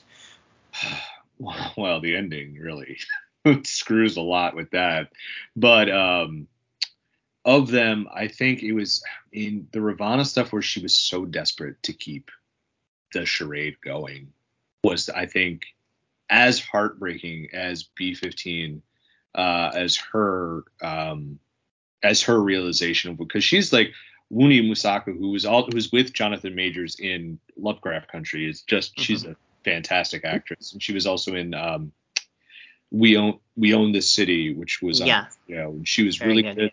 good. She was really really good in that. Um, her basically was one of the outside she was her then Mobius realizing what was going on. Her just it was two di- sides of the coin. Like her, she was the, rage she had again. She was so angry at what they did. She was willing to just help Loki, but Ravonna being like, "I'll take everyone out. I don't care. I'll kill Loki. Yeah. I'll kill everyone just to keep fake puppet robots, like people believing in that." Though that was, I think, the saddest because it was she just what was her whole life was she was the head of this. This was everything to her. This was she her worked her way up to become the head of it. Like that's Yeah. you know, she started as a lowly hunter herself yeah, and and and rose through the ranks to become a judge. Yeah. And and think about everything she had to do as a judge. How many people did she sentence to, you know, to be uh what was it, cropped? Um oh I can't remember the name of it, where they zap them. Oh, they had a specific word for it and I just blanked on it. But just how many people did she execute essentially? How many timelines were crushed because And it? what did she have to do as a hunter to rise to the ranks? You know, like was- imagine that.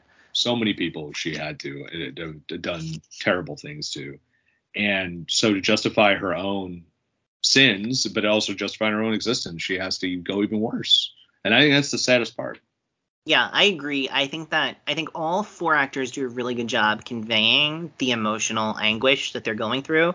But I think that the choice that Ravonna makes is so interesting that it kind of elevates her reaction above all the others. But I will say it pales in comparison to Loki and Sylvie. I mean, Loki not even a Loki finds out that he is a time variant that shouldn't exist, uh, and then he gets a nice little clip reel of all of the things that his future self will do after the Battle of New York, where he learns that he inadvertently causes his mother's death. Uh, he watches his father die. Uh, he watches a sister who he didn't know exist uh, destroy his home planet, which he helps in in a way that he doesn't quite understand uh, his role there, except for the fact that he was pivotal, um, which is a little bit sad because it turns out that that was actually a heroic moment for him, but he thinks it was a, a terrible one.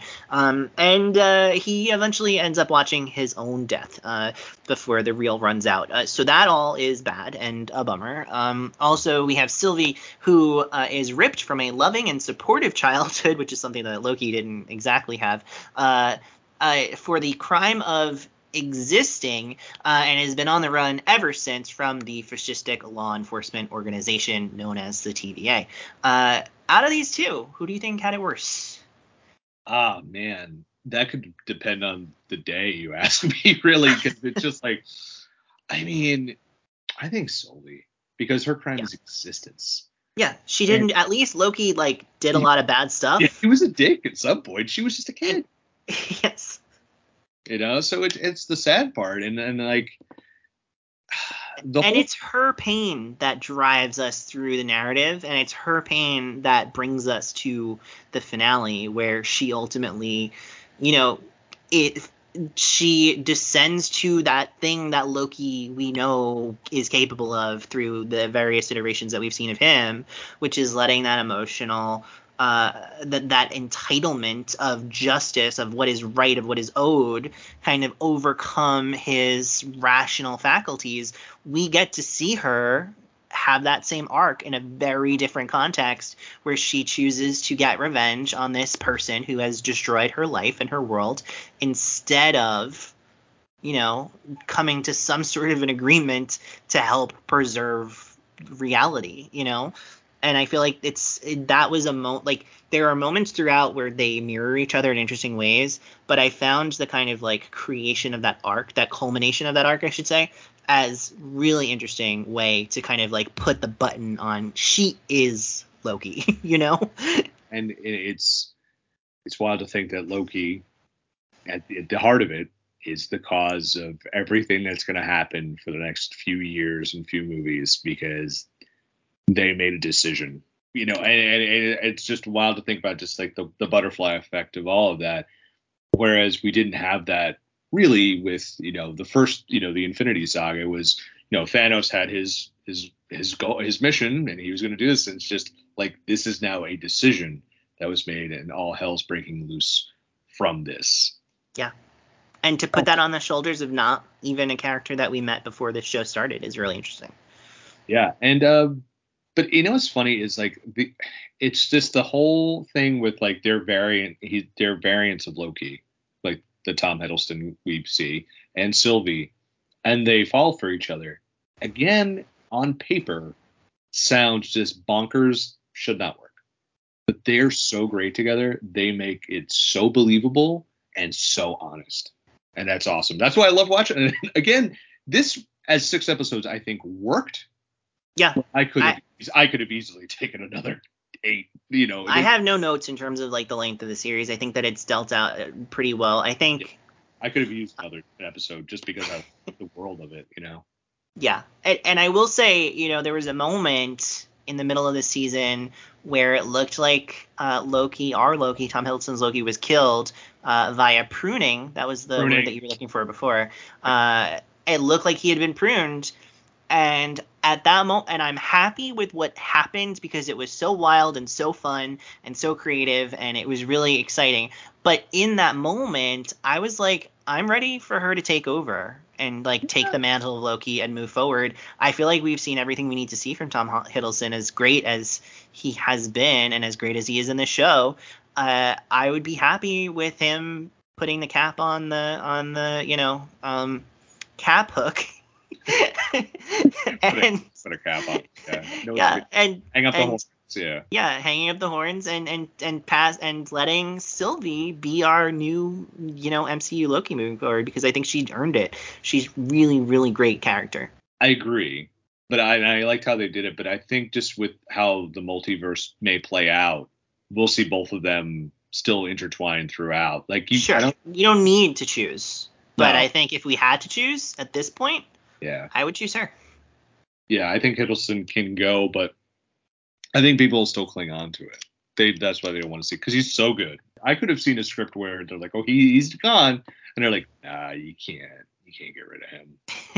like, you got, you got him around. But now, you know, we are talking about Asgardians, so we have to move into the Heimdall Memorial Hindsight Corner. This is going to be pretty brief because I feel like our reflections, we kind of hit on a lot of stuff already. Really good. But I want to start out by just saying that my initial kind of feeling was that the episodes kind of sagged in the middle and then it picked up at the end. And I didn't really feel that as much the second time around. I felt like it was really strong throughout in a way that I think I was kind of like, you know, I was watching a lot of these episodes at like six in the morning before work. And that was not always the best way to watch a TV show. Um, watching it straight through, I think it's very well paced and moves really well. And, and the arcs really track and the world expansion is deliberate in a way that I really respect upon rewatch. I was just, you know what I was, you know, I I have su- I held this show in such high regard and just watching some supercuts of this and rewatching some stuff and reading the reviews and everything. I, would- I I'm so surprised at how much of this held up and like, and I forgot how much they dealt with. I'm like, man, they dealt. They were. Th- you always talk about the economy of like time. You know what I mean? Like they they maximized the minutes of this show so well to tell so many stories, and they were able to tell small stories very in, in, and effectively, and there was great impact with them, especially the hunter stories and the revelation of who they were and all stuff. It, like it was so well done. It never felt like we were just like, okay, we're going on this sidetrack for a bit. Okay, now we're back to the thing you want to see, and just also revisiting John, the Jonathan Majors of it all. Just because we're so used to him being so serious, I had forgotten how just, just like you said, how loose he got and how fun he is and how it's really exciting to see what's going to happen with it. And he's just chomping on that apple, which is like the literal like biblical symbol of, no- of forbidden knowledge. And it's like, ah, it's so perfect. Yeah, and it just you forget how great you know Loki and Sylvie are together. Just so great. They're so good together, and it's just They just really, like really are. they get the bickering that we wanted, that comedy that we wanted in the previous series. They nail that, and they're always they're always this comedy and tragedy in this and classic Loki, where he is able to do the projection of Asgard. Uh, no, it wasn't Asgard. Where he project he, Yeah, he yeah, yeah. Asgard, Asgard, yeah. He, he projected Asgard, and then it, that was his ultimate demise. But he he was funny, and he was and Richard E. Grant was always great, and he was so able. great. He was And so perfect casting And it- as like an old Tom Hiddleston in a sense. Like so great. And he was wearing and he looked ridiculous, but it made all the sense in the world. So there was the co- comedic tragedy of that, and Owen Wilson. Owen Wilson, you forget how we we just talk about like the Lokis and how great they are. How uh, Owen Wilson is fantastic in this series. So good. it's like some of his best work because he's not the he does the wow, you know, he does that, but it's like he still has the Owen Wilsonness of it. But when he has that scene where he gets real, he get he does the the cut the shit scene with Loki, like he does a really good straight man for Tom Hiddleston, and he can get very serious with that role. And I really liked what they did, and I like the fact that we're gonna keep him around and he has really great chemistry with Tom Hiddleston. Like there's this one scene towards the end where he's just he says I wrote it down. He's like it's always the game within the game with you guys, and it's like yeah. it just like the way he delivers is just like really fun. Yeah. And then there's also and like you were saying like uh, Tom Hiddleston and Sophia Di Martino have great chemistry as well. Like when they're on Lamentis and they're fighting over the TemPad, right? Uh, yeah. and Loki has it hidden, and she's just like she's trying to play along, and she's trying to be like trying to like uh, coerce it out of him, and it's he's not falling for it, and then eventually she just like gives up, and she just like loses it, and she's like, "Where do you have it hidden?" And he goes, "In my heart," and she goes, "Well, then I'll cut it out," and he goes, "Nice, very droll, lovely," and it's like a moment where he's like appreciating himself as much as her, and it's like it's I just love it. It's just like a really fun dynamic that they have. So and good. then and it can also be really emotional too. Like they have this moment later in the series where he s- turns to her and he's like, "Do you think what makes a Loki a Loki is that we're destined to lose?" And our other Loki says, "No, we may lose, sometimes painfully, but we don't die. We survive." And yeah. that's and I believe that's Richard E. Grant talking to our Loki when they're t- when they're having that conversation. And I think it's like that is such a nice spin on the idea because I feel like a lot of this series is like what makes Loki Loki. We have all these different versions of Loki. A lot of like the quest early on is like trying to get inside a different Loki's that mind. It's like what makes them who they are, and like it is the case of like they are undone by their flaws, but they survive and move forward anyway. And they're changed by that experience, and the degree to which they're changed is the degree to which they become a hero or not. But so last segment on Loki, uh, Infinity and Beyond, what MCU connections, future teases. We know Kang, huge. Jonathan Majors, going to be the central antagonist of the multiversal saga. We learned that at San Diego Comic Con. He will be appearing most likely in Loki season two, because this is the only MCU show that we have so far that is getting a second season that we know officially. Uh, they're shooting it right now, as a matter of fact, so very exciting. Uh, we also know that he will uh, appear in Avengers Kang Dynasty, given the fact that it is called Avengers Kang Dynasty. Uh, Assumption, uh, he will also likely appear in the follow up Avengers movie Secret Wars assumption he will likely appear in Fantastic Four, uh, given his historic ties to that franchise. Uh, and uh, we also know for sure that a version of him will be appearing in Ant Man and the Wasp Quantumania, which is certainly interesting uh, given all of that. So we're going to get a lot more Jonathan Majors. He might even pop up other places in the meantime. We don't know. Uh, and what we've been teased is that this was one version of Kang, but we're going to be getting lots of different versions, distinct versions, and this is the version of Kang who has been locked inside of a, a palace of like a glass cage of his own design for like eons, basically, and that's why he's like wild. Very interested to see what he chooses to do with other versions that we'll be getting in the future. Any other things that you want to talk about that we might be getting? Um, I don't think there's anything like solid that we're going to end up getting. Um, curious how it does, how the whole multiverse and how the TVA plays into the rest of the MCU. Um, will we ever get a Thor and Loki reunion? I don't know. I don't think we will, unless, um, until it comes. I don't down. need it. I don't, I don't need, need them to get together. I'm just, I'm just, just positing a the, you know a question. I'm just like I don't I don't know if we need it either. I'm just wondering if they, they I because that would feel forced because I think they they sewed that one up really nicely. Um, yeah yeah, other than that, I don't have anything else that ties into outside of those. The only other connection is the potential that Kid Loki will appear in a Young Avengers property moving forward. Oh, okay. Because he he is a character in Young Avengers, so that is a possibility. Hey, he's a All right. Now, and he is most notable for uh, being the Loki who killed Thor as a child. So, little dark. Uh, they call him King Loki in the world of the Lokis because he's the only one that killed Thor. So, also something that we didn't talk about and we will almost certainly not see in the future, but we do get a, a brief shout out to uh, Frog Thor, Throg. Uh, so, um, and the Thanos bouncing around. And they actually uh, they had Chris Hemsworth do some dialogue for that that ended up getting cut out. So he is credited, but he's credited because he makes like uh, uh, uh, sounds when he's like jumping, and that's Chris Hemsworth. So you know, there's that. Uh, Uh, and apparently, the Thanos copter makes a uh, a Yes. uh, cameo in the background too. From uh, one of Thanos' first appearances in Iron Man uh, Yep. back in the day. It's so weird to think that he was he launched as an Iron Man villain, given that his origins are so cosmic. Uh,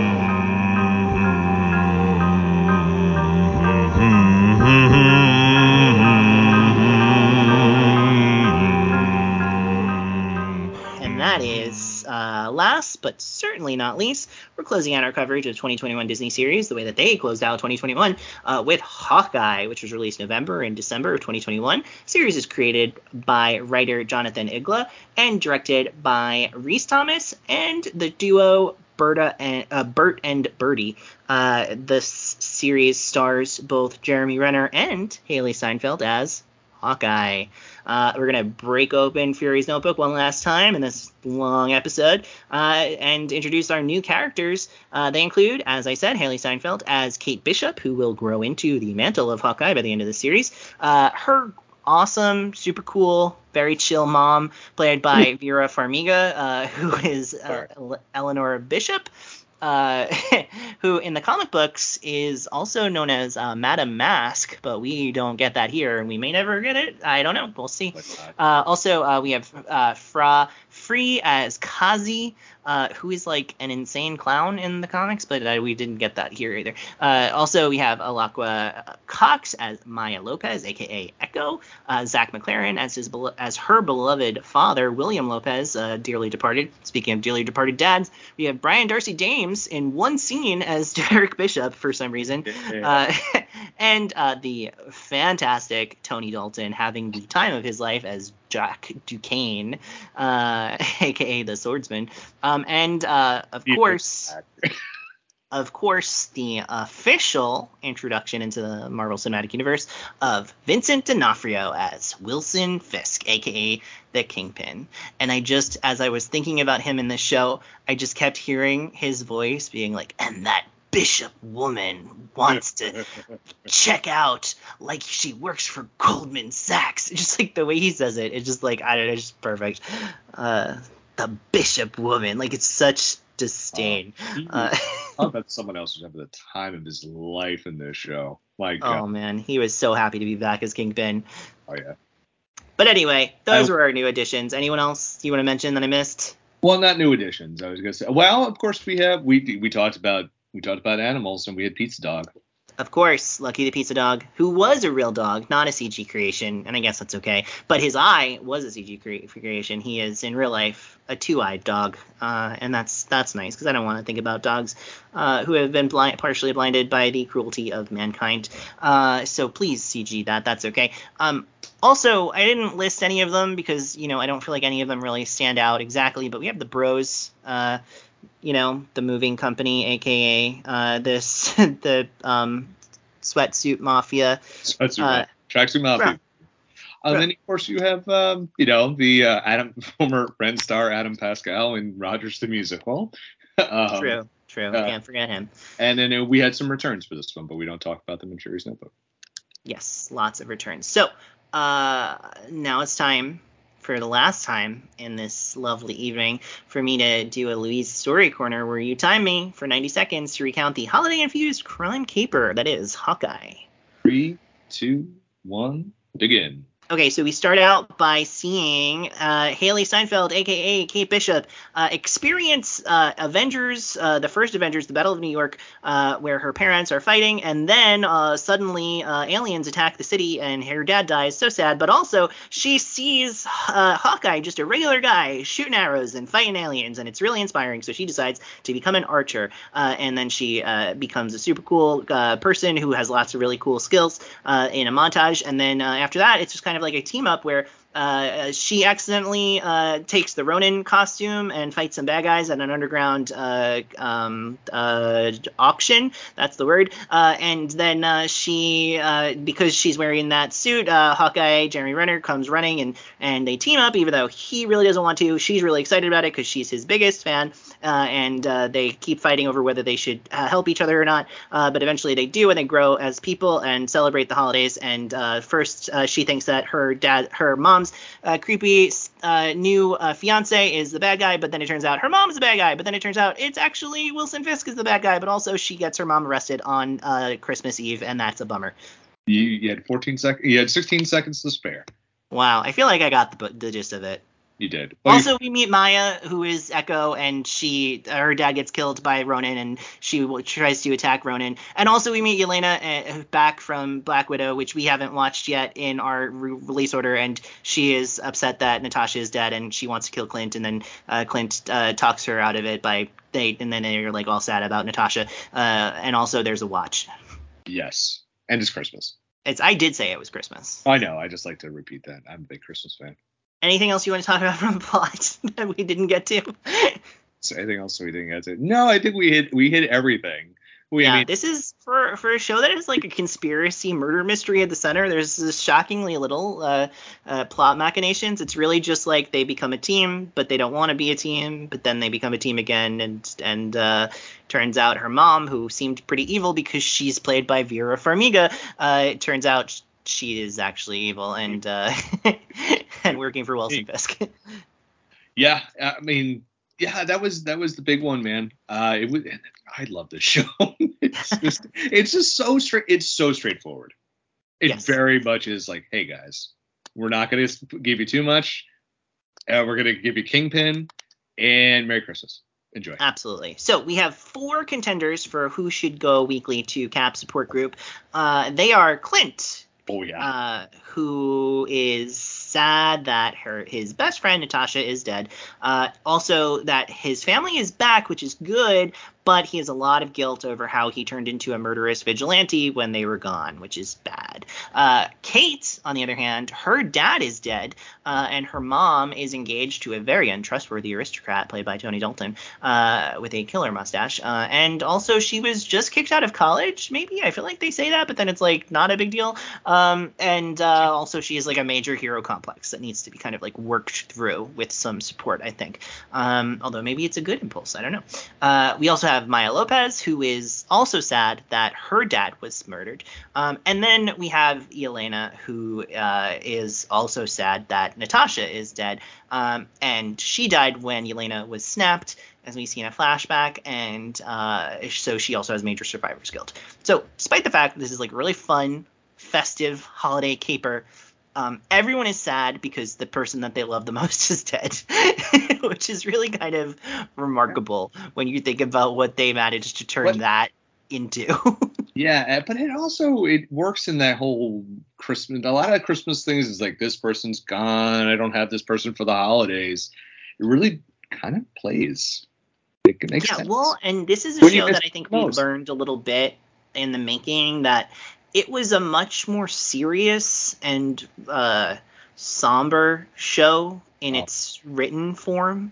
And they kind of, uh, it seems like while they were filming it, decided to kind of rein it in and and bring a lot more comedy to it as a result. And I know that was something that Jeremy Renner wasn't entirely happy about while they were producing it, but I think it the you can't argue with the results. I think it was much better to try to hit that balance. I think it's just like I mean, one from a cultural perspective at the time when you're filming it, or where the, they were just like, God, everything is heavy, everything is dark. Let's make something. Let's give us a positive here for Christmas. But I still think there was plenty of serious. If they had gone even more serious, I think this would that would have hurt the show a lot. Because one of the great things about it was there was a lightness and plays into my personal opinion a rewatchability of the show around the holidays. You can throw this on in the background around Christmas time, or you put the tree up, you do whatever. It's a fun romp. There are very serious parts to it, but there's still a lot of fun. I mean, people still watch It's a Wonderful Life, and spoiler alert, that movie gets real serious and real. I mean, it starts out pretty serious. Let me tell you, it's, uh, it's that the cultural reputation of It's a Wonderful Life is bizarre to me as someone who watched it and loved it. I just don't understand why people talk about it the way they do. But anyway, that's Yeah. maybe I- that's what this show will become as well because it is a show that is very fun and very festive, but also very emotional. So whose emotions do you think takes the cake? my knee jerk reaction is Yelena. Yeah. Uh, because one, I just watched Midsommar yesterday for the first time, and, so Florence Pugh is definitely on the forefront of my brain and her trauma. Yeah, Florence Pugh goes through it and the things that she does. Can't wait for Don't Worry Darling coming out uh, next month. oh no, uh, I don't even want to get there. But um, it's but she's also so wildly charismatic and funny, but it just carries so much burden and weight and wants to murder Clint. But it's hard not to say Clint because Clint did has to is still hurting from Natasha. He was a murderous ass clown. He really, really was. And then he's got he's got a lot. It's it's so hard because he had the whole thing where he his family was dead and he was going through that emotional part of uh, work of trying to get through the fact his family was dead and now they're alive and it's kind of hard for him to deal with. And I think that's it's it should be easy. It's like well your family's back, but you watch them disappear in front of your face, so it's so hard to try and process like they died, but now they're back, and now we have to pretend like everything's fine, and I have to put the brave face on because I'm the dad, and it's really hard to do that. And I think that's one of the most like WandaVision, I think is one of the best representations of post snap MCU in the television side of things, where it's just like, oh, like this is how we have to process this, and, and this is this isn't lost. This is actually regaining something and Yeah. how do you deal with that even though you you thought you lost now they're back and it's it's it's a real it's a real it screws your head and i think that's he gets it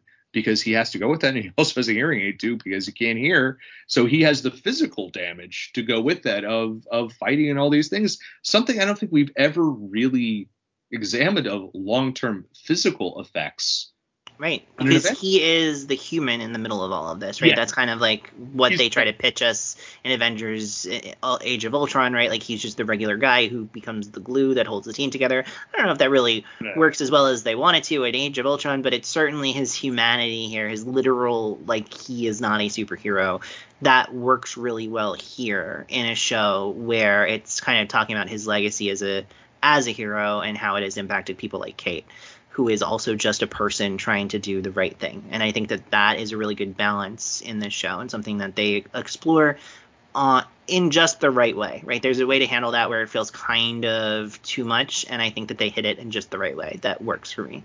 yeah he does But what I would say is the only thing for Clint, and I would say he probably deserves it, but I just feel like his like when he talks about his struggles with Kate and with Yelena, I think those scenes are really impactful. And I think he's really helped by those actresses. And I think that when he's alone, just feeling sad, I think it feels a lot less compelling.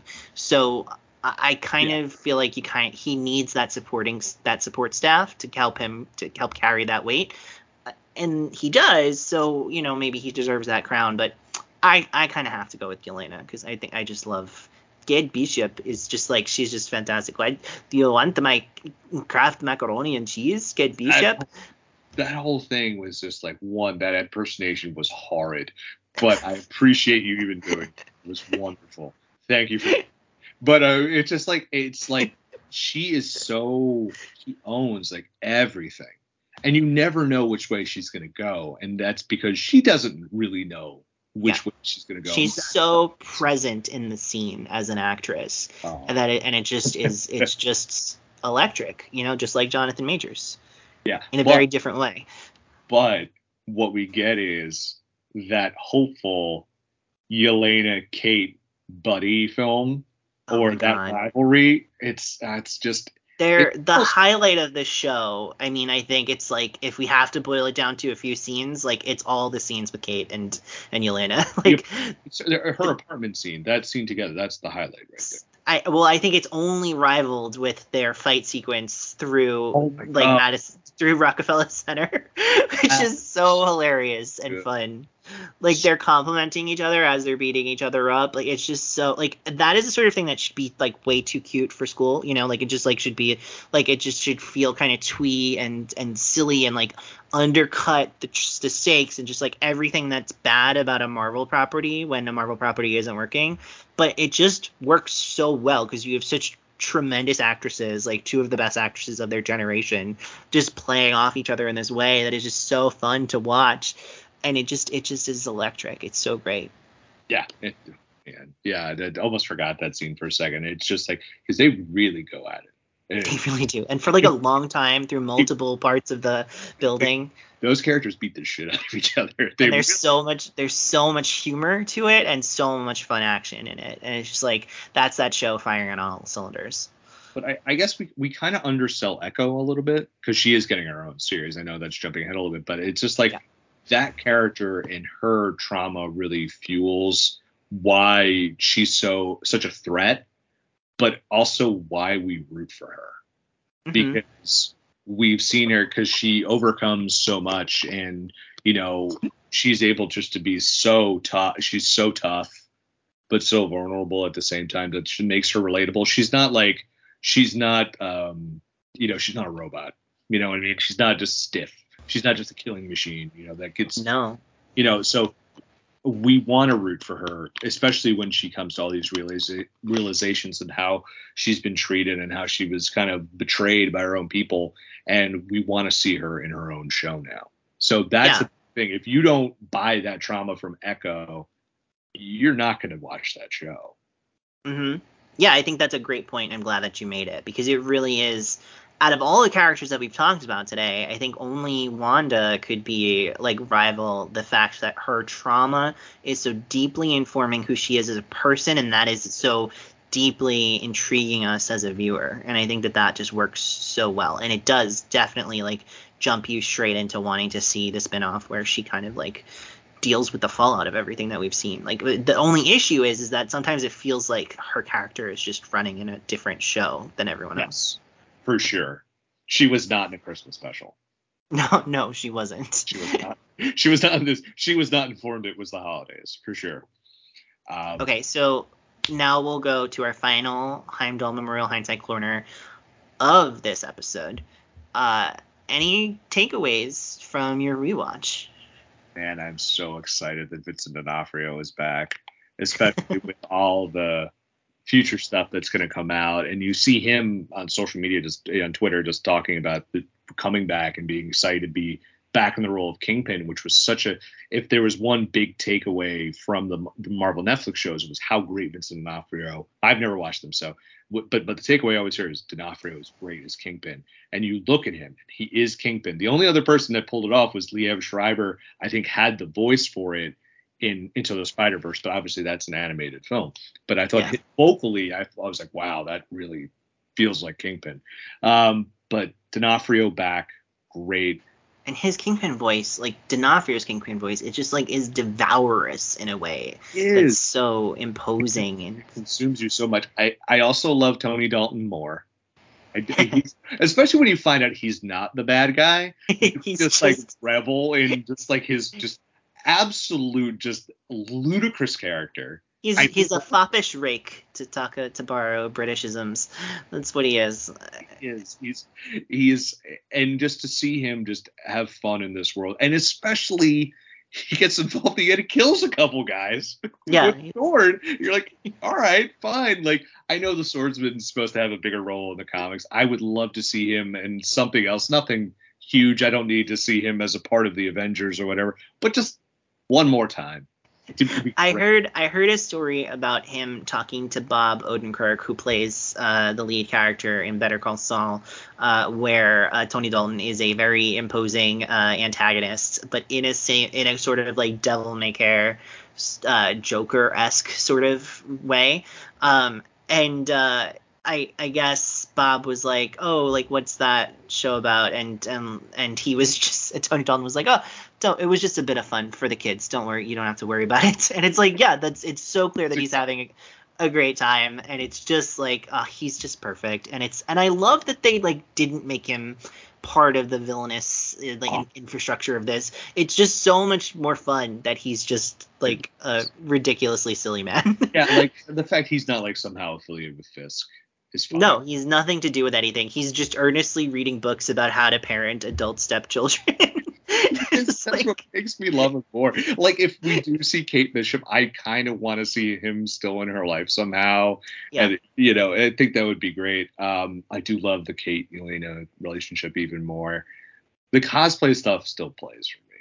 Like that still I- plays just a lot. that stuff I didn't love as No, no, much no, on the scene, the scene where he's signing up for stuff, like I thought that was funny. I will also say, like, I think Linda Cardellini gives an all-time great uh, wife on the other end of the phone performance, and that is a steep competition. I think Laura Linney's been wife on the other end of the phone like four times in movies.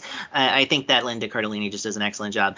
And also, there was like a rumor of like it looked like she wasn't actually ever on set with anyone else. and when I watched it the first time around, I was like, I didn't really notice that. Oh, Watching it this what? time around, it is very clear that she's dude, not. she is never on set. No, there's a couple of there's like in the finale there's a few moments where they ha- she has to share a scene with people in like their cabin or whatever and it's just like it's so clear that it's like the good wife effect where she's just being superimposed into a scene and was literally not there. Yeah. which is like great. I love that for her. Good for her. I hope she cashed those checks. And she earned them. She was great every time she was on the I- phone with I him. love Linda talking in code, being charming. I'm sure it's much easier to play that when you don't have to do it opposite Jeremy Renner directly. She did the Jeremy, Jeremy Renner app. Don't worry, that's how she called it in. Uh, but it's if you don't know what that is, look it up. It's a trip. Uh, but I just, it's just such like I just, I just love it. It's such a warm Christmassy thing. Like I'm a sucker for Christmas stuff, and this it didn't, it didn't, it wasn't lessened in any way. And Vera Farmiga is, she's great. she's just great. I loved it. Like I just like to give uh, like I would love to see her come back, but I, the part where like Kate just like she sa- like her mom saves her life basically right from Kingpin like Kingpin like helps like Yeah. like it, she like de like immo- like she immobilizes Kingpin for at least a little while before Kate finishes him off and then like Kate's done fighting Kingpin and she just gets her mom arrested immediately on Christmas and it's just I don't know the second time watching it it really made me laugh. Like this is cold blooded like your mom did some messed up stuff for sure. She did murder someone. But just like on christmas you're, you don't want to like have a conversation first where you're like maybe you should turn yourself in. You just literally called the cops on her and she's like is this how heroes treat their mothers and it's like i don't know that's I a mean- bit far first off, first off, no one's delivering that line like Vera Farmiga. And I, it was perfect. It was just everything about it was great. Um, I, Uh, I some of the Hawkeye stuff, some of his, like you said, some of his like mopey moments aren't great. Uh, but I like the ending a lot. Like it's a passing of the torch, and I guess we'll segue I, if you want to segue into the final segment because Sure. that because my big question to- you would be is that our last Clint Barton? I think so. Well, I think he could pop up as like a mentor in like a scene or two. I don't think that he's going to be like in the mix anymore as a regular character. I Okay. think it it seems like this was intended as a way to write him off, but it seems like he had like Jeremy Renner had a good experience and he has a good relate like he has great chemistry with Kate with Hailee Steinfeld. So I could see them wanting to tap into that and like having him be around a little bit but I don't think we're gonna get him as like an Avenger anytime soon. You know, I think it's really passing of the torch to Kate, really. And we haven't talked that much about Kate, about Hailee Steinfeld, and that's just because it's like so easy to take for granted how fantastic she is on this show. But she's so fantastic on this show. She's like instantly a top tier MCU character in a way that just like is so endearing and it's just like a breath of fresh air that we need in this story where we're just talking about people who have been traumatized. And it's notable that like she didn't make the rankings for us. Her trauma isn't the thing that's really motivating her. She's really it's not this like over she did she does have loss by the end of this. She's basically an orphan. But she is so like open-hearted and optimistic and in a way that like you need from like it's truly that breath of fresh air that a new generation can give you after you've been kind of burdened by so much that you've gone through yourself and I think she just she just plays it so well. Like she has so much fun in this like when even in that very first episode where she's trying to sneak around and like and find out what's up with the auction and she's just like oh gary sent me over here and he's like she's like okay fine and then like she another she's like who told you to be here? And like gary did and she's like you're Ga- i'm gary and you're like oh well i quit. You don't even know who i am. It's just like very fun. Uh and and i think like all of her stuff with the tracksuit mafia is really fun. The Uh. kb toys fight sequence perfect we haven't talked enough about the arrows. They really have a good time with all the trick arrows and things like that. Just so Yeah. fun. We could do a whole episode on our favorite arrows and stuff like that. Oh, I, I like the one everyone hates. The Pym particle one that turns into the big arrow. I, Oh, I- that's it's great. just- it's I love it. Everyone's like, "Oh, it looks so bad." I'm like, "No, it's supposed to. That's it's supposed to silly. look it's I- silly. Have fun, people. Oh, it is- Jesus. is so fun. The one thing I love about Kate Bishop's character is this. I feel could be wrong. I could be getting it wrong. The first hero we're gonna get that was inspired by the first Avengers. Like like Yeah. we're actually seeing the positive. Like we're seeing the next generation of, of kids who like a, a kid who was actually inspired to become a hero. It's not like Peter who like was bit by a radioactive spider and he's he's Spider Man. Like it's like she wants to be a hero. Yeah, you Now- could also argue that Yelena has been inspired by our by Natasha to become a hero. Yeah, because that's already become that came out before. Yeah, timeline. Yeah. This happened before that. we haven't talked about that yet. We will talk about it next month. Yeah. But technically, that came out before this. right. So I forgot, and so so she's like, but we're seeing her, but she's also yeah. So she's one of these street level or like non uh, elevated, enhanced personalities. You know what I mean? She's just a regular Yes. person who's really good at shooting arrows, and she now becomes she takes the mantle, and I feel that's like a really cool way to do it. To be have here's someone young. It's not like Sam was Falcon. He's picking up Steve's shield. It's Sam's like, getting a promotion, Yeah. and and and Kate has spent her life trying to become the like idolizing this, working up to become the person. You know. and that's that's what I like about it. It's like we get this this version of it, one of the first characters we get, but also the difference between yeah, and, uh, yeah, Yelena was inspired to be, but she didn't, you know, she didn't start out that way. So I'm saying like Mhm. Kate like was your first like ground like From a small child. step one to you know completion right there. So Yes. she's one to two, she she's A to Z, she's gotten there, and and uh, also so like i feel like some people are like well why would she idolize hawkeye? And i think that they make a really good argument in the show. Yeah. there's this there's this quote that i wrote down where she says you showed me that being a hero isn't just for people who can fly or shoot lasers out of their hands. It is for anyone who is brave enough to do what's right no matter the cost. And when she says that she sounds just like steve rogers. And that's i Yeah. love that because i feel like a lot of the ways that tony like really fell for Peter in the sort of I want to mentor you, you're going to be a great hero one day is in Civil War is because he talked in a way that really invoked Steve Rogers unknowingly. And I feel like here Kate does that as well with that line to to Clint in a way that is really powerful and I think is like this mission statement for the whole series.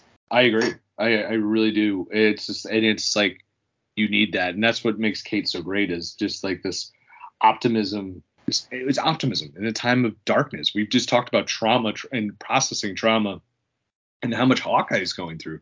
That she is the person to right person to take up the mantle because she has that idealism, that genuine idealism, and then now that can be played in future movies. That can be played with her idealism with working with Yelena, who's been very jaded and and hurt by the world, whereas Kate has not really had that experience. So it'll be and they'll inform each other of, of that. And I think that's a great thing to play with. Like just like the Stephen, they they technically could be the new Steve and Tony. With They how could. I and I actually really hope they are. I think they they do a nice job of trying to set them up as the new Clint and Natasha, where they they actually their introduction to each other is a like a replication of Clint and Natasha's introduction to each other, where uh like like Kate meets Yelena on the roof as Yelena is trying to kill uh Clint, and Kate has a has a moment where she could take the shot and potentially take her out. Maybe not definitely, since Yelena is very skilled. But there is one specific moment, and they really make a moment out of it, where she could take the shot and she decides not to and lets her get away. And that is, of course, the origin story of, you know, Clint and Natasha's relationship. So I thought that was a nice kind of ode to that past. But I agree in terms of like the building of this new young generation, they totally could be the the Steve and Tony of it all. Yeah, because I think they'll be at the they could be at the forefront of, of all of this. So, so very- speaking of the forefront of what's to come, like to Infinity and Beyond, like where do you expect to see these characters next? I don't know. That was my first thing. I was thinking about this in my car ride to and from work. I'm like, I don't know where they're going to show up. I mean, you would assume you could see Yel- Yelena in Thunderbolts. But what about Kate? Well, I mean, you could see her there too, but I feel like they're so good, you just can't keep them on the bench for two years. You know what I mean? Like there has to be Yeah. some. I Some- mean, although that's pretty standard for an MCU character, right? We don't get them every single year. They No. we kind of like to put them on the shelf and let other people play for a while. But it's a little different because now we just don't have movies. Not, I think that that theory held up for movies. We now have movies and TV shows, so there's a lot more properties coming out. It's just like it's true. so you're gonna have like you- you said eight properties a year. So like, you know, think of how many we had this year or gonna have this year, including that um, Halloween special that I know that drives you up a wall, and um, and we'll have the uh, and then we'll have all the stuff in 2023. And if you don't see them in 24, you're like, that's that's a lot of properties you're not seeing him for. That's like math that I don't want to do right now. yeah, no, it's true. I think that I think that we're definitely going to see Yelena in Thunderbolts. I think it would be the only way that that doesn't happen is that like she can't make it work with her very busy schedule. Otherwise, I think the whole point of Thunderbolts is to build a property that she can anchor because she just burst out through Black Widow and this is just a clear like star on the rise for the MCU that they're going to exploit. I think could Kate be in that as well? It's very possible if Thunderbolts ends up being a sort of Thunderbolts versus Young Avengers where Yelena is sort of like has to very much like Natasha in Civil War flip sides halfway through uh, we could definitely see that as an arc come like and seeing what goes on with that. Uh, could there be a young just uh, a young Avengers TV show or movie in that long list of unannounced titles? Uh, We might find that out next month uh, when we get our D23 panel. So I think we'll definitely have a clearer sense a month from now what's going to be out and and uh, where they might factor in. But we're definitely going to get them. We're going to get them more, and we know that Wilson Fix is going to Fisk is going to be back uh, in Daredevil. We know for sure, and we ha- know. I believe we know for sure. If not, it is heavily rumored that he will be returning for Echo as well. So we're I definitely going to get that. I feel like that's already. I feel like I just saw something he might have even been on the set today for that. But it's entirely possible. But I think so. We know we're getting an Echo the show. I don't know. Yeah. But going back to Kate Bishop for a second, wasn't there a whole comic series where she just goes to California and like? Well, so in the comic books, uh, Hawkeye was one of the like main members of what was called the West Coast Avengers, uh, and when she takes over the Hawkeye mantle, uh, she joins the, the, a new version of the West Coast Avengers as well. Um, I don't think we're getting a West Coast Avengers team. I think that I mean, like a Kate Bishop. Like I could see a Kate Bishop series where she goes to school in Cal, where she's out in California, and that's where her and you could see her more of her and Yelena. You start building the Young Avengers that way. Well, I think that she could also, you know, she could settle in San Francisco where I think she has spent time in the comic books, and that would set her up to meet Cassie Lang, who we know will be featured in uh, Ant Man and the Wasp: Quantumania, and she will be a, a mini wasp of some name that we will find out eventually. uh, no good options on that one, but uh, we'll see what they come up with for the movie. So I could definitely see that. I could see them like kind of making the West Coast maybe like a hybrid of West Coast Avengers and Young Avengers out Yeah. there in San Francisco. It's a possibility.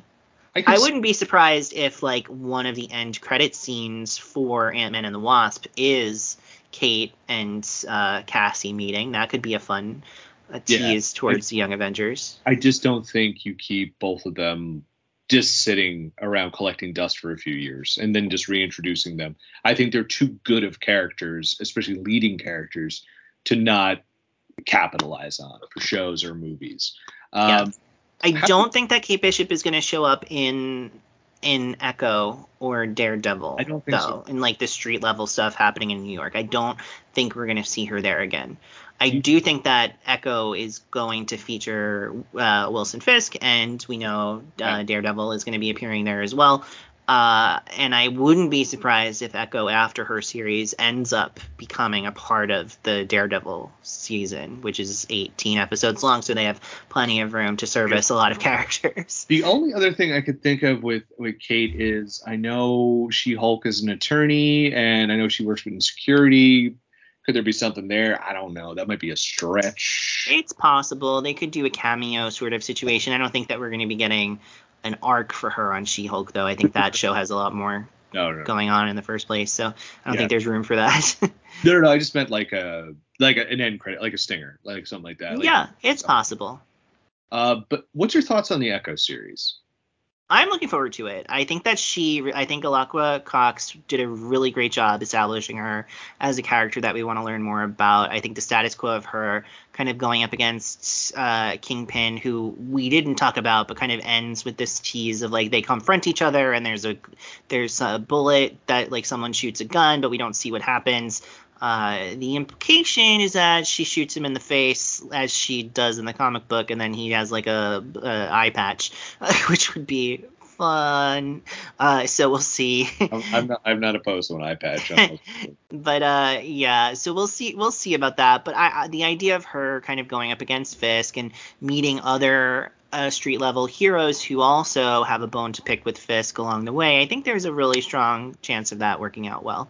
So I'm, I'm Yeah. looking forward to it. And some of the supporting cast that they've announced uh, the is intriguing to me. I, I really like some of the actors that they have on ready to go for that. So I'm I'm looking forward to it. I know some people are like, did she pop enough in Hawkeye for me to care about her?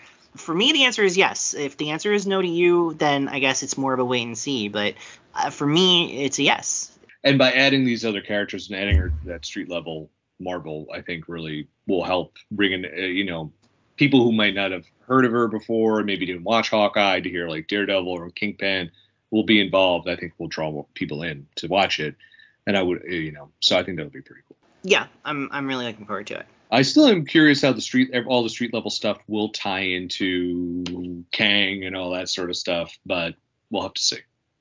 We'll have to see. There's a rumor that you know Daredevil is 18 episodes long because it's setting up a kind of big uh, team up event inside of that series, and hmm. that that could be kind of like the crescendo point for all of these street level heroes.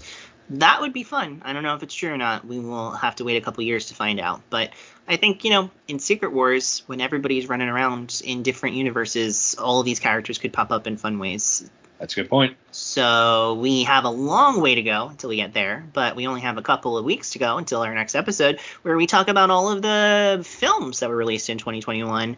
Uh, that includes Black Widow, that includes uh, Shang-Chi, that includes Eternals, and that includes uh, the juggernaut that was Spider-Man No Way Home that Bill will be watching for the very first time. Very excited.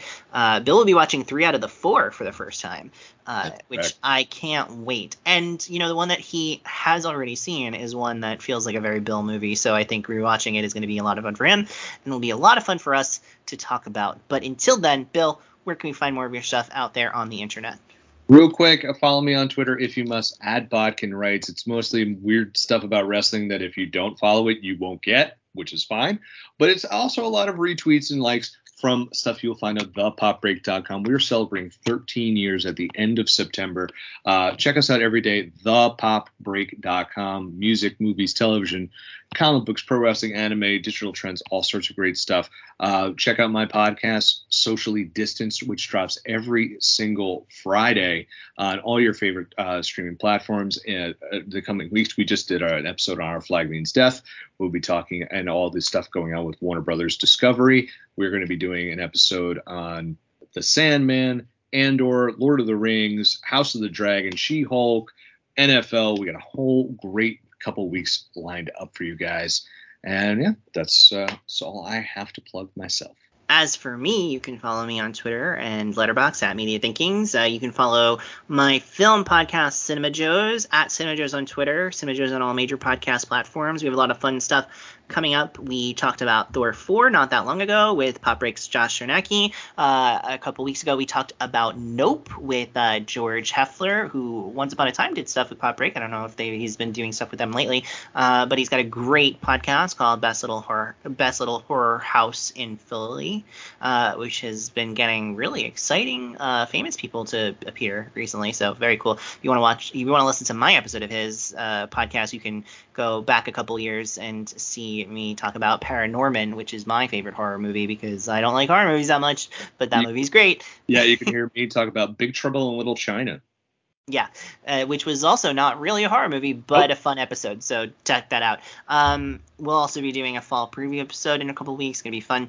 Uh, for the TV break, uh, another podcast that I do with Bill and Josh Chernacki. Uh, you can uh, subscribe to that on Pop Break TV. Uh, last month we talked about uh, the streaming wars. We talked about Amazon's Paper Girls, which is a show that we all really, really loved, really fun. Uh, next month we have our big Emmy preview where we kind of talk about our favorite film, our favorite movies, no, our favorite TV shows from the last Emmy calendar year. Uh, we have a special guest, uh, Matt Matt Taylor.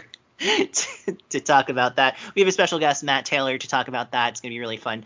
And we're also going to be reviewing House of the Dragon. Uh, so if you want to hear Bill talk about House of the Dragon twice, tune into Pop Break because you're going to get a lot of House of the Dragon content, even though uh, Bill would probably prefer that we didn't. Uh, so, uh, and uh, of course, you can listen to more stuff on this feed. Uh, we got a lot of fun movie podcasts, some music podcasts, even a wrestling podcast every once in a while. Uh, you can talk, you can listen to Bill talk about um, Vince McMahon uh, stepping down from WWE um, in this podcast feed, uh, or no, on Socially Distance. Uh, not we chose we allowed him to talk about wrestling uh, once on Socially Distance when um, Al left for the weekend. Um, but yeah, so that's all the stuff you can follow. Uh, just go to popbreak, thepopbreak.com, click on the podcast tab, find all that stuff out. Uh, it's going to be really fun. Bill, so excited to be talking to you about Phase 4 movies next month. I can't wait. And the episode will be a lot shorter. And by the way, before we talk about that, we will have another bonus podcast in your feed uh, talking about all of the news that we expect to see from D23 the first week of September. So, or the second week of September, I think. So, very excited uh, to find out what Feige has in store for us, with little tidbits he left on uh, the cutting room floor in San Diego Comic Con to to distribute for us on D23. So definitely check that out when it hits your feed, probably the Monday after D23. Hopefully, he talks about the Halloween special. Even if he says it's not happening anymore, I'm fine with that. I don't care about Werewolf by Night. I just don't know why they produced an entire season of TV, whatever, and they're not acknowledging it. It's bizarre, and we need answers, and we will get it the next time you hear from me. So until then, see you later.